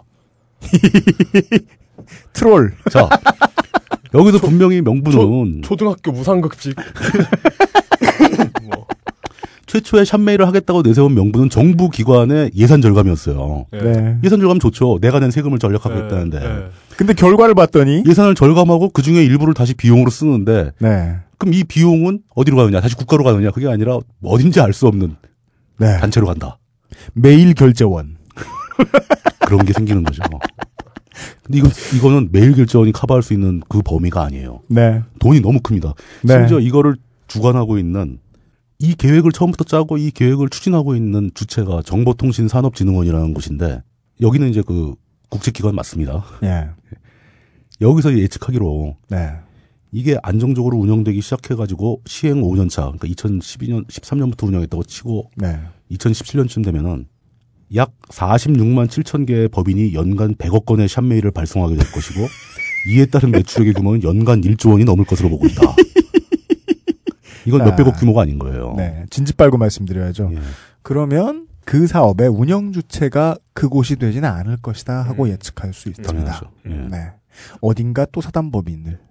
근데 이거는 사실 기존에 인증 사업에 참여하던 업체들이 네. 이 서버 운영 인증 단계는 아마 국가기관에서 맡을 가능성이 많아요. 아마 네. 그리고 이 인증 단계는 금융결제원 사람들이 올 수도 있고 기존에 하던 사람들이 자리 잡게 되고 그건 굉장히 범위가 작겠죠. 네. 메일 발송, 서버 운영 막 이런 큰 비즈니스가 있지 않습니까? 네. 지속적으로 많이 발생하는 네. 1년에 한 번 인증하는 거 말고 그 분야에는 벌써 그거를 정부의 인증을 득해서 대행하겠다고 하는 업체들이 나타나고 운영이 시작됐습니다. 네. 이 회사들이 한국무역정보통신이라는 KT넷이라는 데에 G포스트라는 브랜드가 있고 그다음에 U포스트뱅크라는 데사는 U포스트라는 게 있고 코스콤의 안심메일이라는 게, 코스콤은 공인인증 사업에 참여하는 회사입니다. 네. 다 공인인증서 근처에서 왔다 갔다 하던 그런 기업들이에요. 네. 그 이런 기업들이 벌써 참여하겠다고 사이트까지 만들어 놓고 열고 있는데 이게 보니까 굉장히 크게 될 가능성이 있는 거잖아요. 네. 그러면 SK가 움직입니다. 그렇습니다. SK텔레콤이 참여를 선언하고 준비를 하고 있어요. 에휴. 피라냐 몇 마리로 끝날 줄 알았는데 에휴. 저기 멀리서 상어가 거대한 상어가 쓱 나타났죠. 네. 이렇게 됩니다. 네. 아유, 우리 이제 공부 많이 됐어요. 너무 명쾌해. 이게 우리가 민영왕이 몇 번 하고 나니까 모든 게 아침 드라마처럼 들려요. 스토리가 다 정해져 있어요. 진부 하긴. 어차피 우린 다 줬다는 거 아니야. 뭐 출생의 비밀이 있어봤자 옆집 아저씨고. 정말 생각만 하면 생각대로 다 되는. 이런 시스템을 만들어내면서 이 사람들이 그런 메커니즘을 모르고 만들었을 리는 전혀 없죠. 특히 이 사람들은 지난 10년간 이걸 충분히 테스트를 한 거죠. 네. 이런 논리의 흐름을. 네. 그 시나리오를 범위를 한 1000배쯤 뻥튀기, 1000배? 1000배? 1000배까지는 아니고 한 20배 정도 뻥튀기를 해서 다시 한번 하겠다. 네. 이런 개념이 되는 겁니다. 근데 이게 운영되면은 사실 일반 개인들의 입장에서 한번 보자는 거죠. 네. 개인들에서는 예를 들어서 자영업자 같은 경우는 국세청이 한마디 하면 다 가입을 해야 됩니다. 네. 돈 내고 가입해야죠. 예. 일반인들은 자영업이 아니고 그냥 개인 자격으로 들어간다면은 돈은 안 들어가겠지만 개인정보를 또 다 어디 모아놔야 되죠. 그렇죠. 그럼 이런 개인들과 자영업자들이 뭐 전국에 몇백만 명, 몇천만 명이 가입할 거 아닙니까? 네. 이건 근데 다 실존 인물들이라는 겁니다. 아무 때나 그냥 웹사이트 가서 지메일처럼 네. 주민번호도 없이 그냥 몇십 개씩 만들 수 있는 메일 주소가 아니고 내 개인의 신원을 인증을 해야지만 만들 수 있는 살아있는 메일이라는 거죠. 이런 상황이면 이것처럼 좋은 광고 환경은 없죠. 정부는 일단 이 샵메일 시스템에서 스팸 발신은 최대한 억제하겠다고 얘기하고 있지만 어디까지나 최대한이고 기업들 입장에서는 그거 한 통에 10원씩 20원씩 낼 건데 샵메일 시스템이 이렇게 큰 수익을 발생시킬 수 있는데 정부가 그걸 언제까지 통제해 줄 것인가. 기업들은 그 종이로 찍어서 보내던 DM 발송하던 거를 샵메일로 대체할 거라는 거죠. 그러니까 이게 진짜 재밌는 게 국가 기관이 개입됐긴 했지만 국가가 돈을 버는 건 아니에요. 국가는 돈을 안 법니다. 네, 네. 세금이 더 거치는 것도 아니에요. 전혀 아니죠. 아, 물론 이제 그 법인세 같은 건 내겠죠. 법인들이 참여하면. 그러니까 뭐 이거 네. 뭐 국영 뭐 그런 거하고는 상관이 없어요. 국제기관도 아니고 공공기관도 아니고. 시장이 발생해가지고 그 시장에서 기업들이 먹고 사는 건데 그 시장이 발생한 이유가 국가기관이 국민들한테 불편을 줘가지고 발생한 그렇죠. 시장이에요. 의도적으로 불편을 줘가지고. 국민들한테 푼돈을 뜯어다가 모아주는 겁니다. 네. 그러니까 이거랑 비슷한 게 그 산에 가는 길을 불편하게 해가지고 돈을 뜯는 산적들이 있죠. 바닷길을 불편하게 만들어서 돈을 뜯어먹고 사는 해적들. 뭐. 그것도 있죠. 국가기관은 뭐 개입을 안 하고 있다고 하지만 돈 안 번다고 하지만 이 시스템들은 국가가 가이드라인을 만든 사업입니다. 네. 그럼 그 업체들이 가이드라인에 맞는지 안 맞는지를 검증을 해야 되지 않습니까? 네. 그 검증을 담당한 사람들의 노후 대책이 된다는 거죠. 네. 어느 네. 업체가 그걸 통과했다. 통과하기 위해서는 여러분을 모셔가야죠. 은퇴할 사람들을. 네. 뭐 이런 시스템이 계속 작동하는 거죠. 네. 앞으로 저 그 단어 안 쓰기로 했잖아요. 그래서 이제 난 그래서 그냥 이렇게 표현하려고요. 김학의 차관 같은 분을 모셔서 초대남으로 모셔서. 네. 근데 지금 아까 이야기한 금융결제원에 연간 600억 수입이 발생하는 공인인증 시스템을 네. 몰아내기 위해서 우리가 한 10년 넘게 걸렸어요. 없애기 위해서. 네. 그것도 우리 힘으로 없앤 것도 아니고 아이폰 덕분에 없어지는 셈이죠. 따져보면. 네. 네. 그럼 이거 샵메일 시스템이 퍼지기 시작하면 이거 도대체 몇십 년 동안 갈 건지. 거기다가 그 샵메일이 있게 되면 뭐 해외 거래하는 사람들은 도대체 어떻게 하라는 건지 모르는 거죠. 네.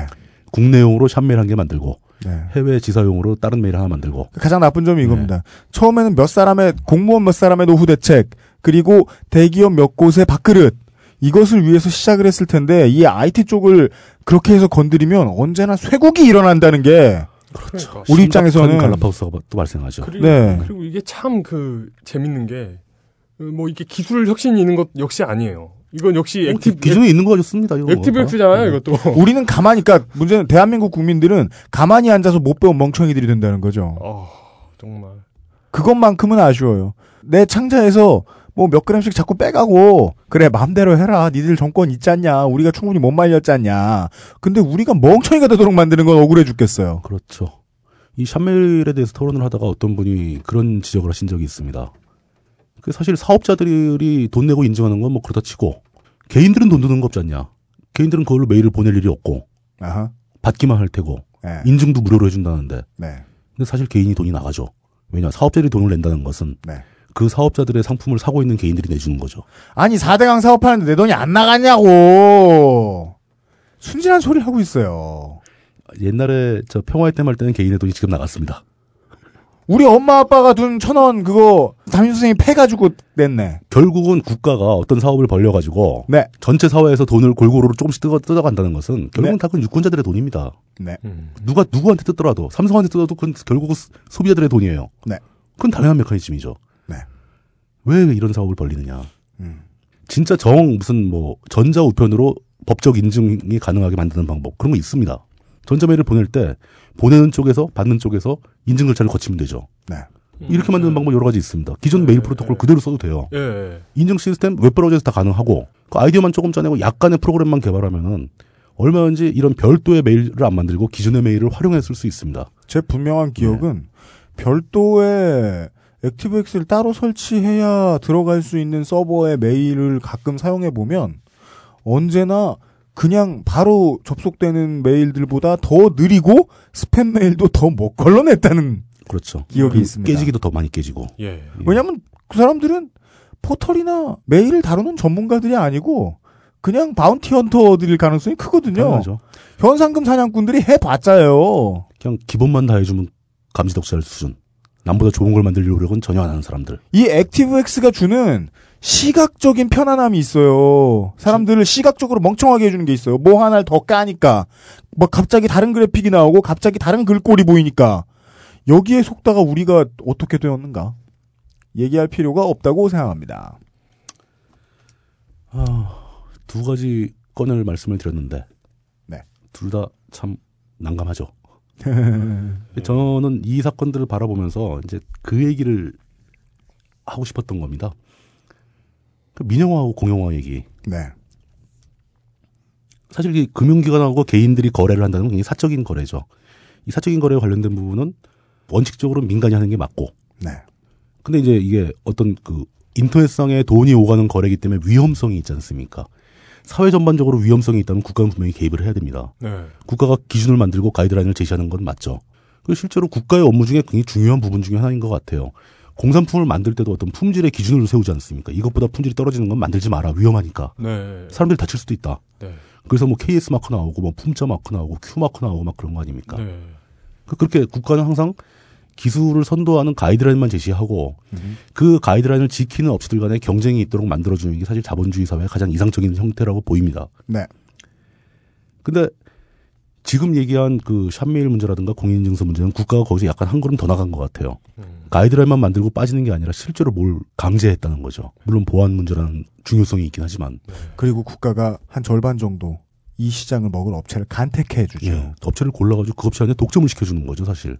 이 시장에 신규 진입하는 게 가능하긴 하나요? 불가능합니다. 불가능하잖아요. 전혀 불가능하죠. 그러니까 그건 정상적인 시장이 아니고 네. 국가가 그냥 만들어준 시장에서 돈을 대신 먹는. 그럼 그 업체가 국가에다 뭘 헌납하는 것도 아니고 그냥 몇몇 관리들의 노후대책이다 마련해주고 네. 자기들 먹고 살고. 이런 시스템은 이건 민영화라고 불러야 할지 공영화라고 불러야 할지. 이건 그 산적 해적에 의한 인적? 소말리알라이제이션. 예. 네. 그러네. 최소한 국가가 이 상황에서 무엇을 하건 간에 결과를 내다보건대 민영화가 나를 매우 사랑하고 있구나. 이것은 알 수 있겠다. 가장 핵심적인 것은 그 말 자체는 아닌 것 같습니다. 민영화가 좋으냐 나쁘냐, 공영화가 좋으냐 나쁘냐.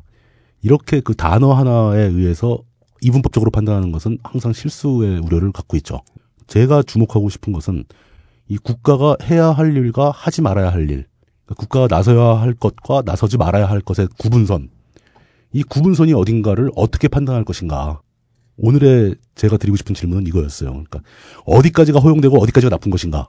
그걸 또 선을 우리가 그을 수도 없잖아요.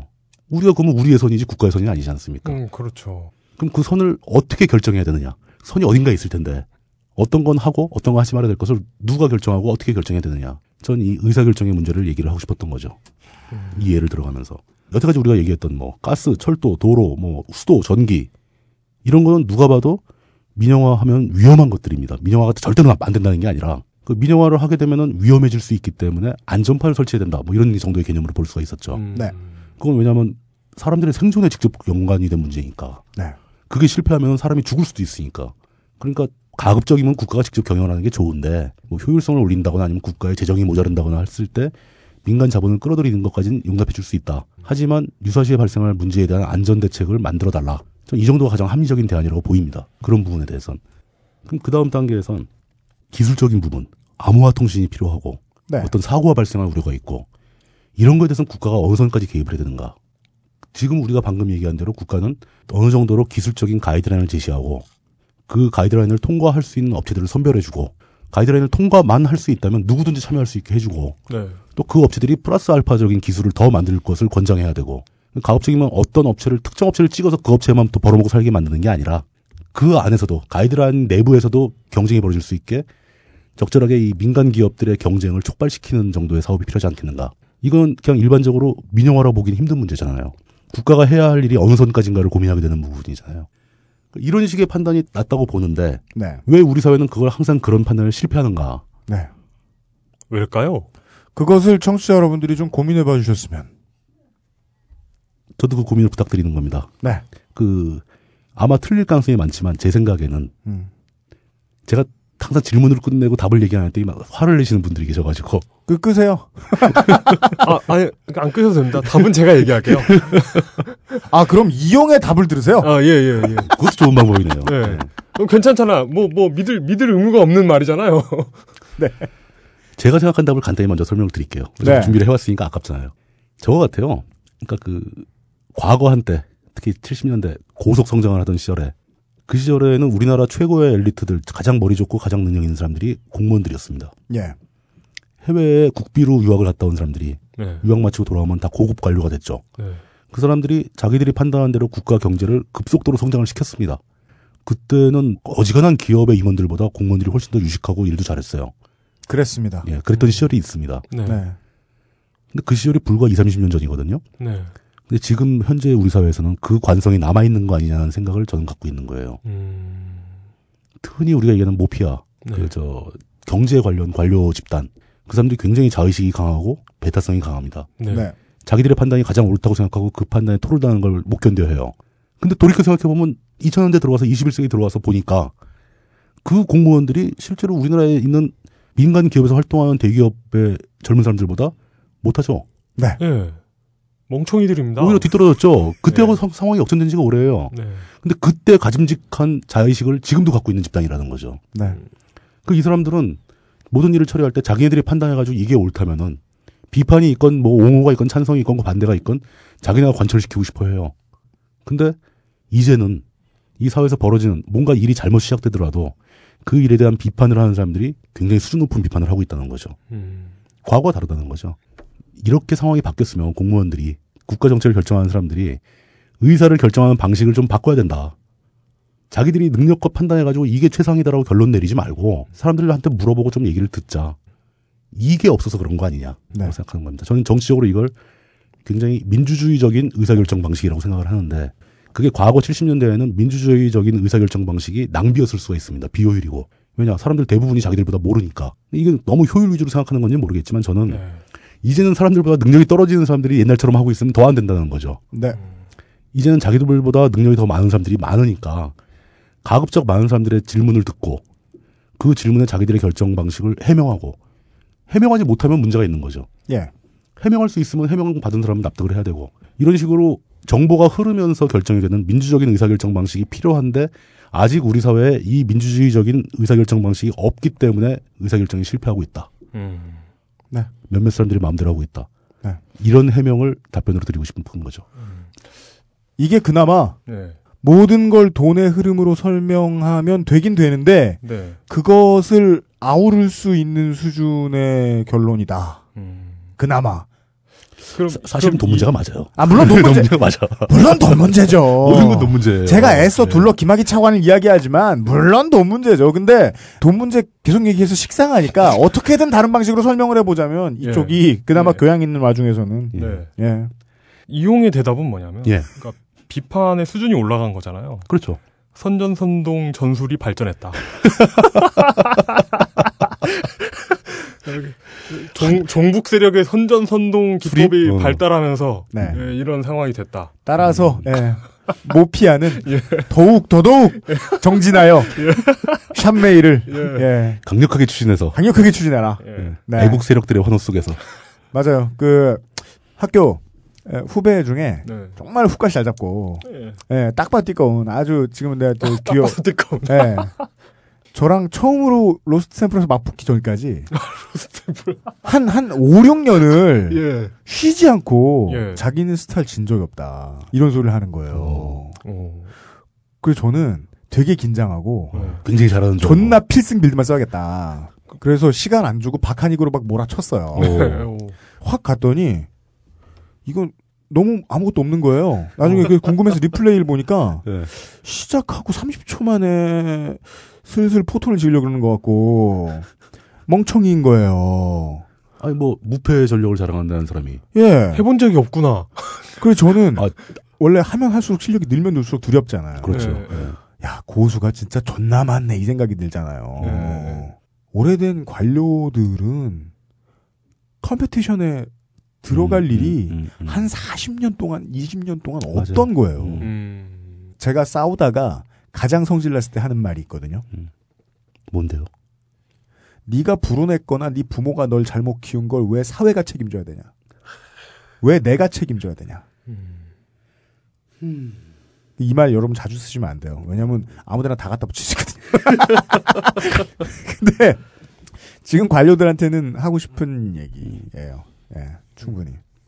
예. 쉽게 말해서 그거네요. 당신들이 퇴보한 책임을 왜 우리가 져야 되느냐? 니들이 시대에 뒤떨어진 책임을 왜 국민들한테 전가하느냐? 당신들이 시대에 적응하지 못한 책임을 왜 우리가 지는가? 근데 얘네들은 퇴보하다가 누가 퇴보했다고 이야기하면 이미 속이 좁아져 있기 때문에 그렇죠. 퇴행까지 하죠. 네. 안 놀아! 때려줘! 네. 때려줘 하는 소리가 종북으로 들리네요. 네. 진노 종북이에 저것들은 빨갱이임에 틀림없다. 우리를 공격하는 거 보니. 그래서 저쪽에 논객이라고 하고 다니는 저 멍청한 저 맞춤법 잘 틀리는 사람들 있잖아요. 줄글 쓰고 한 줄 쓰고 두 번 띄고 한 줄 쓰고 두 번 띄고 그게 글입니까?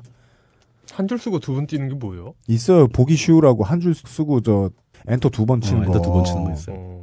그거 완전 글쓸 재주가 없을 때 쓰는 거거나 아니면 요즘 팟캐스트 시대는 그렇게 사람 보내주셔도 돼요. 그럼 재밌거든요. 근데 그게 아닌 이상 사람을 설득하려는 글에 그런 식으로 쓰면 안 되거든요. 중학생 때 이후로 공부를 안 했다는 거거든요. 아, 그러니까 문단을 구성을 안 하고? 네. 저쪽에 논객들 보면 한 줄이 한 문장이에요. 그거 운문이에요. 네? 알았어. 시로 싸우는 거야? 예. 그 시였구나. 호메로스야? 예. 원래 자고로 선비란 시인입니다. 내가 그걸 몰랐네. 예. 그 사람들이 정말 아무것도 아니고 지금 아니면 얘기 못할 것 같아요. 아무것도 아니고 논의할 일고의 가치도 없는 존재들이라는 게 저 사람들이 편들어주는 저 강요들은요. 최소한 젊었을 땐 엘리트였어요. 당연하죠. 최고 엘리트였죠. 최고 엘리트. 퇴보하고 퇴행하기 전까지는 엘리트였어요. 젊은 사람들이 저 사람 편들어주는 거는요. 그냥 나는 태어날 때부터 계속 무식했다는 인증밖에 안 돼요. 저는 지금까지 방송에서 얘기했던 것 중에 제일 과격한 것 같은데요. 걱정되네. 요번에 과격한 소리를 끝으로 저는 이런 얘기 들을 때마다 그 강도하 씨 인터뷰할 때 네. 물뚱님하고 같이 인터뷰할 때 했던 얘기인 것 같은데 네. 욕도 칭찬도 절대 적응되지 않아요.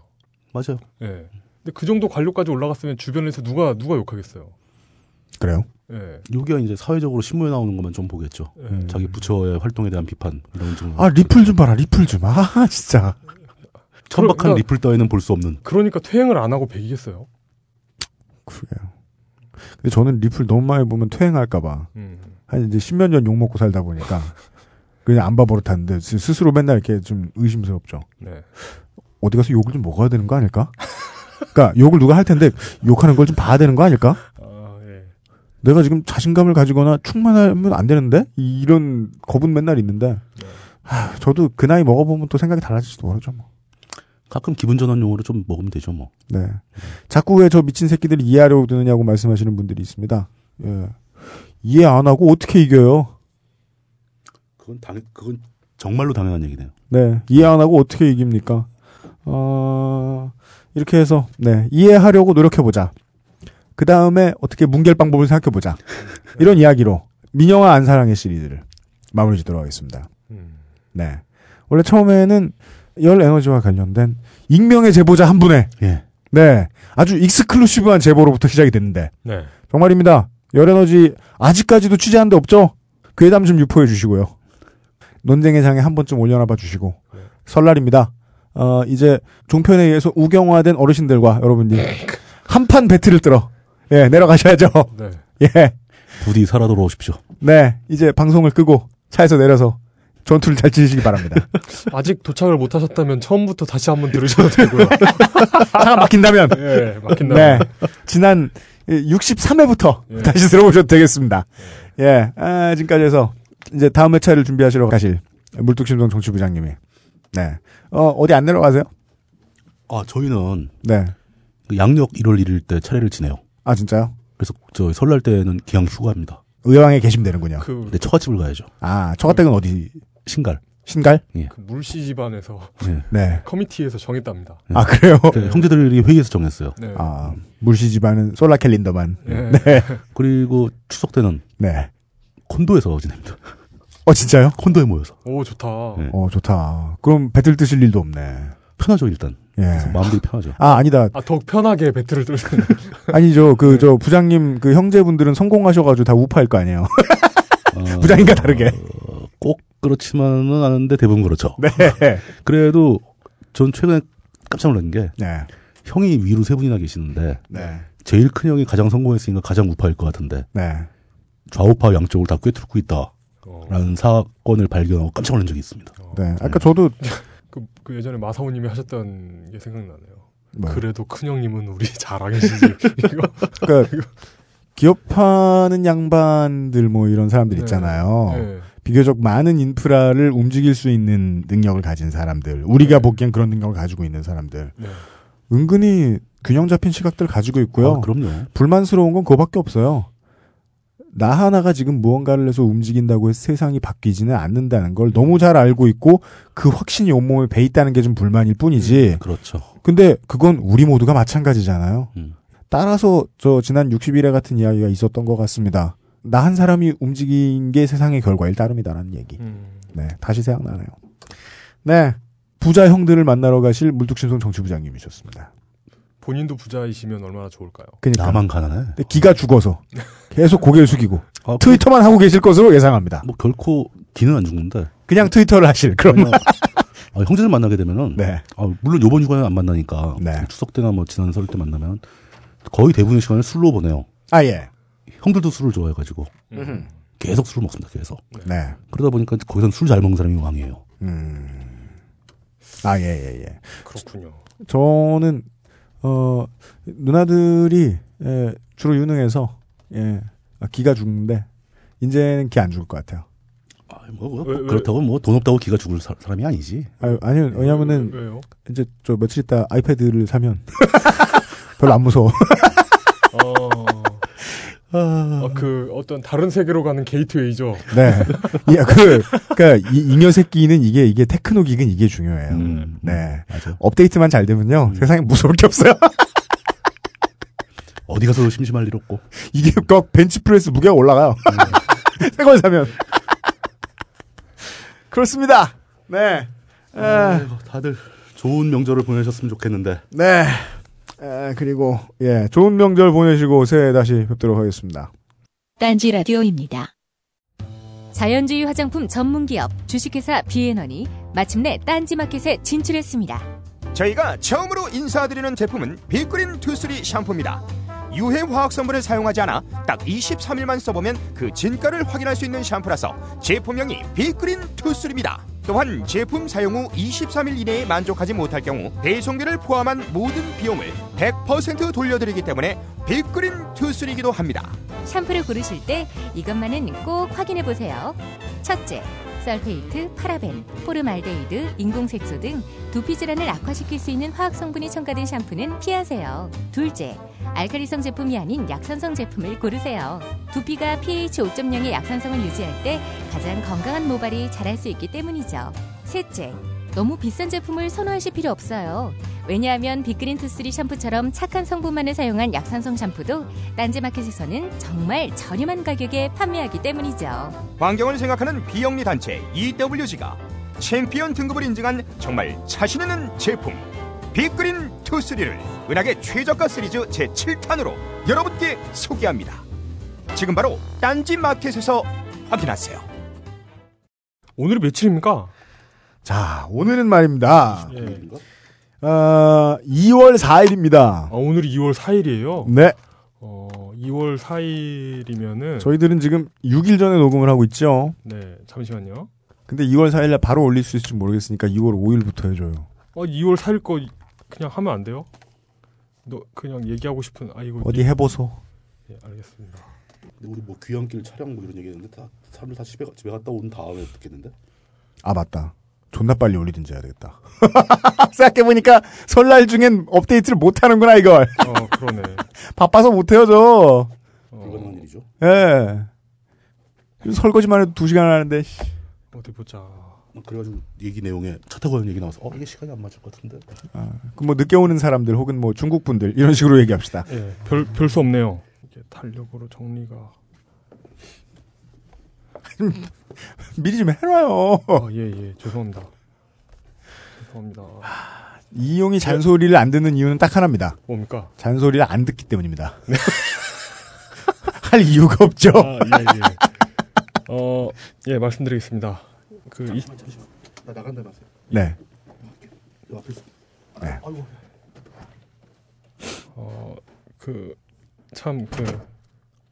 결혼 준비를가 전국에 생중계되고 있는 가운데.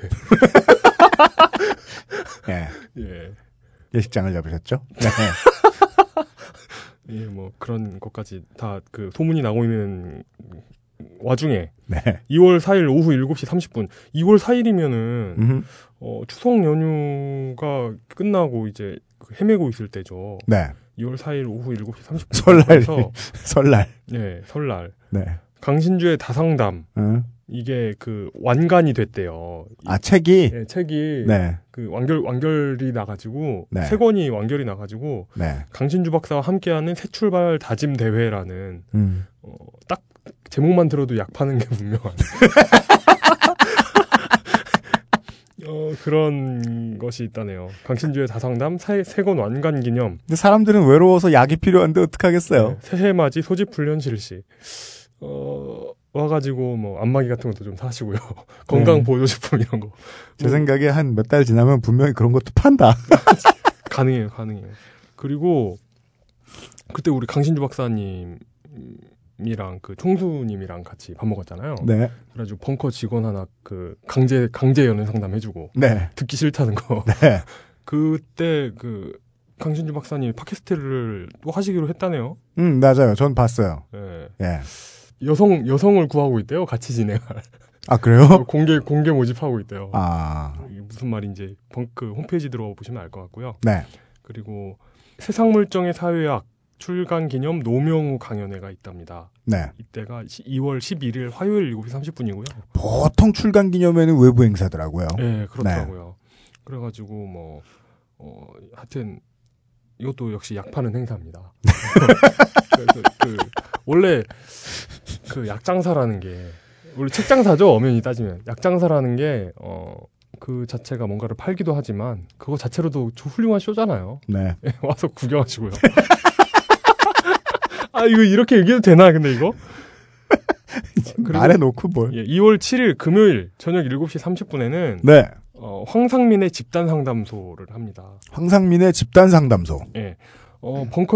벙커에서 뭐 상담한답시고 이렇게 네. 상담한답시고 기웃거리는 사람들 중에 상담이란 미명하에 예, 미명하에 상담한답시고 드나드는 사람 중에 UMC가 가장 좋아하는 사람입니다. 황 교수님을요? 예. 내가요? 아닌가? 왜죠? 딴 사람이었나?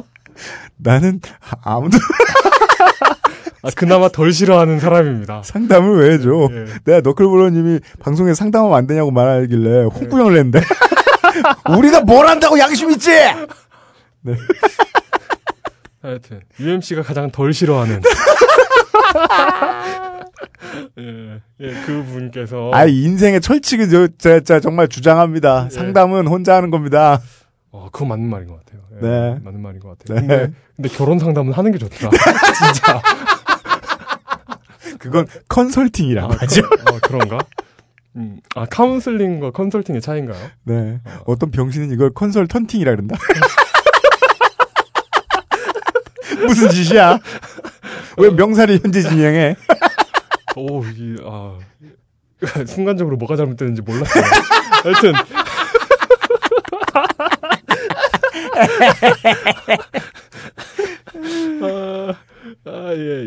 하여튼, 그렇습니다. 아니다. 그러면 컨설턴트가 되는 인이잖아요. 그러니까, 컨설턴트 대기, 이런. 컨설턴트. 맞아요. 사실 네. 모든 명사는 동사화돼요, 나중엔. 네. 그렇죠, 예. 내가 잘못했어요? 생각해보니 맞는 말이네요. 예, 그렇습니다. 그래서, UMC가 가장 덜 싫어할 만한 대국민 상담소 2월 7일 날 있습니다. 예, 이상입니다. 네, 여기까지입니다.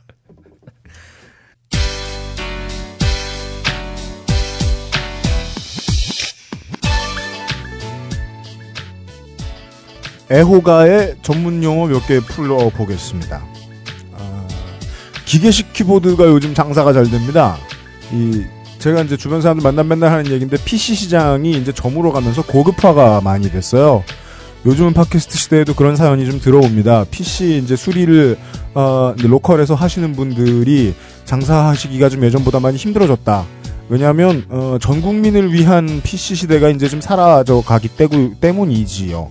그래서 이제 하드코어 게이머나 전문가들을 위한 비싼 장비들이 많이 장사가 돼요. 그래서 키보드는 옛날 같지 않고 입력을 위한 다양한 기능들을 많이 갖추고 있습니다.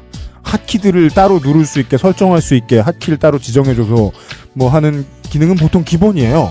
그러려면은 윈도우즈 얘기 나왔으니까 윈도우즈 얘기 제가 아는 거 해볼까요? 레지스트리를 건드려야 됩니다. 레지스트리에 침투가 좀 돼야 돼요.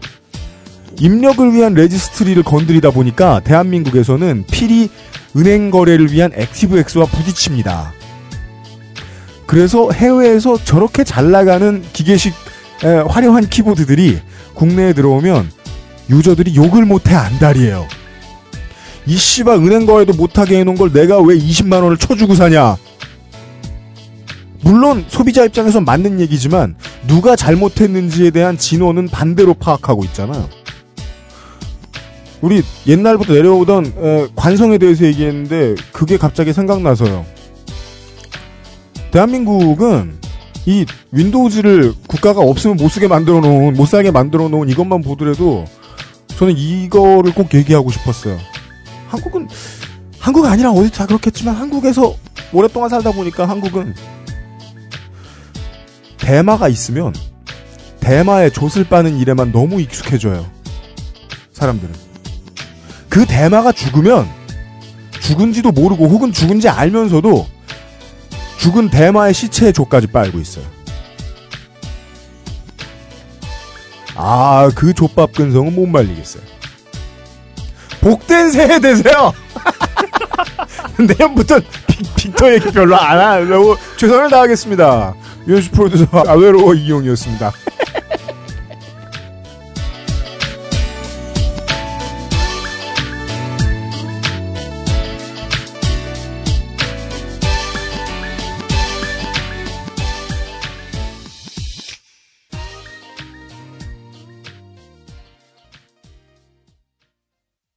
딴지라디오입니다.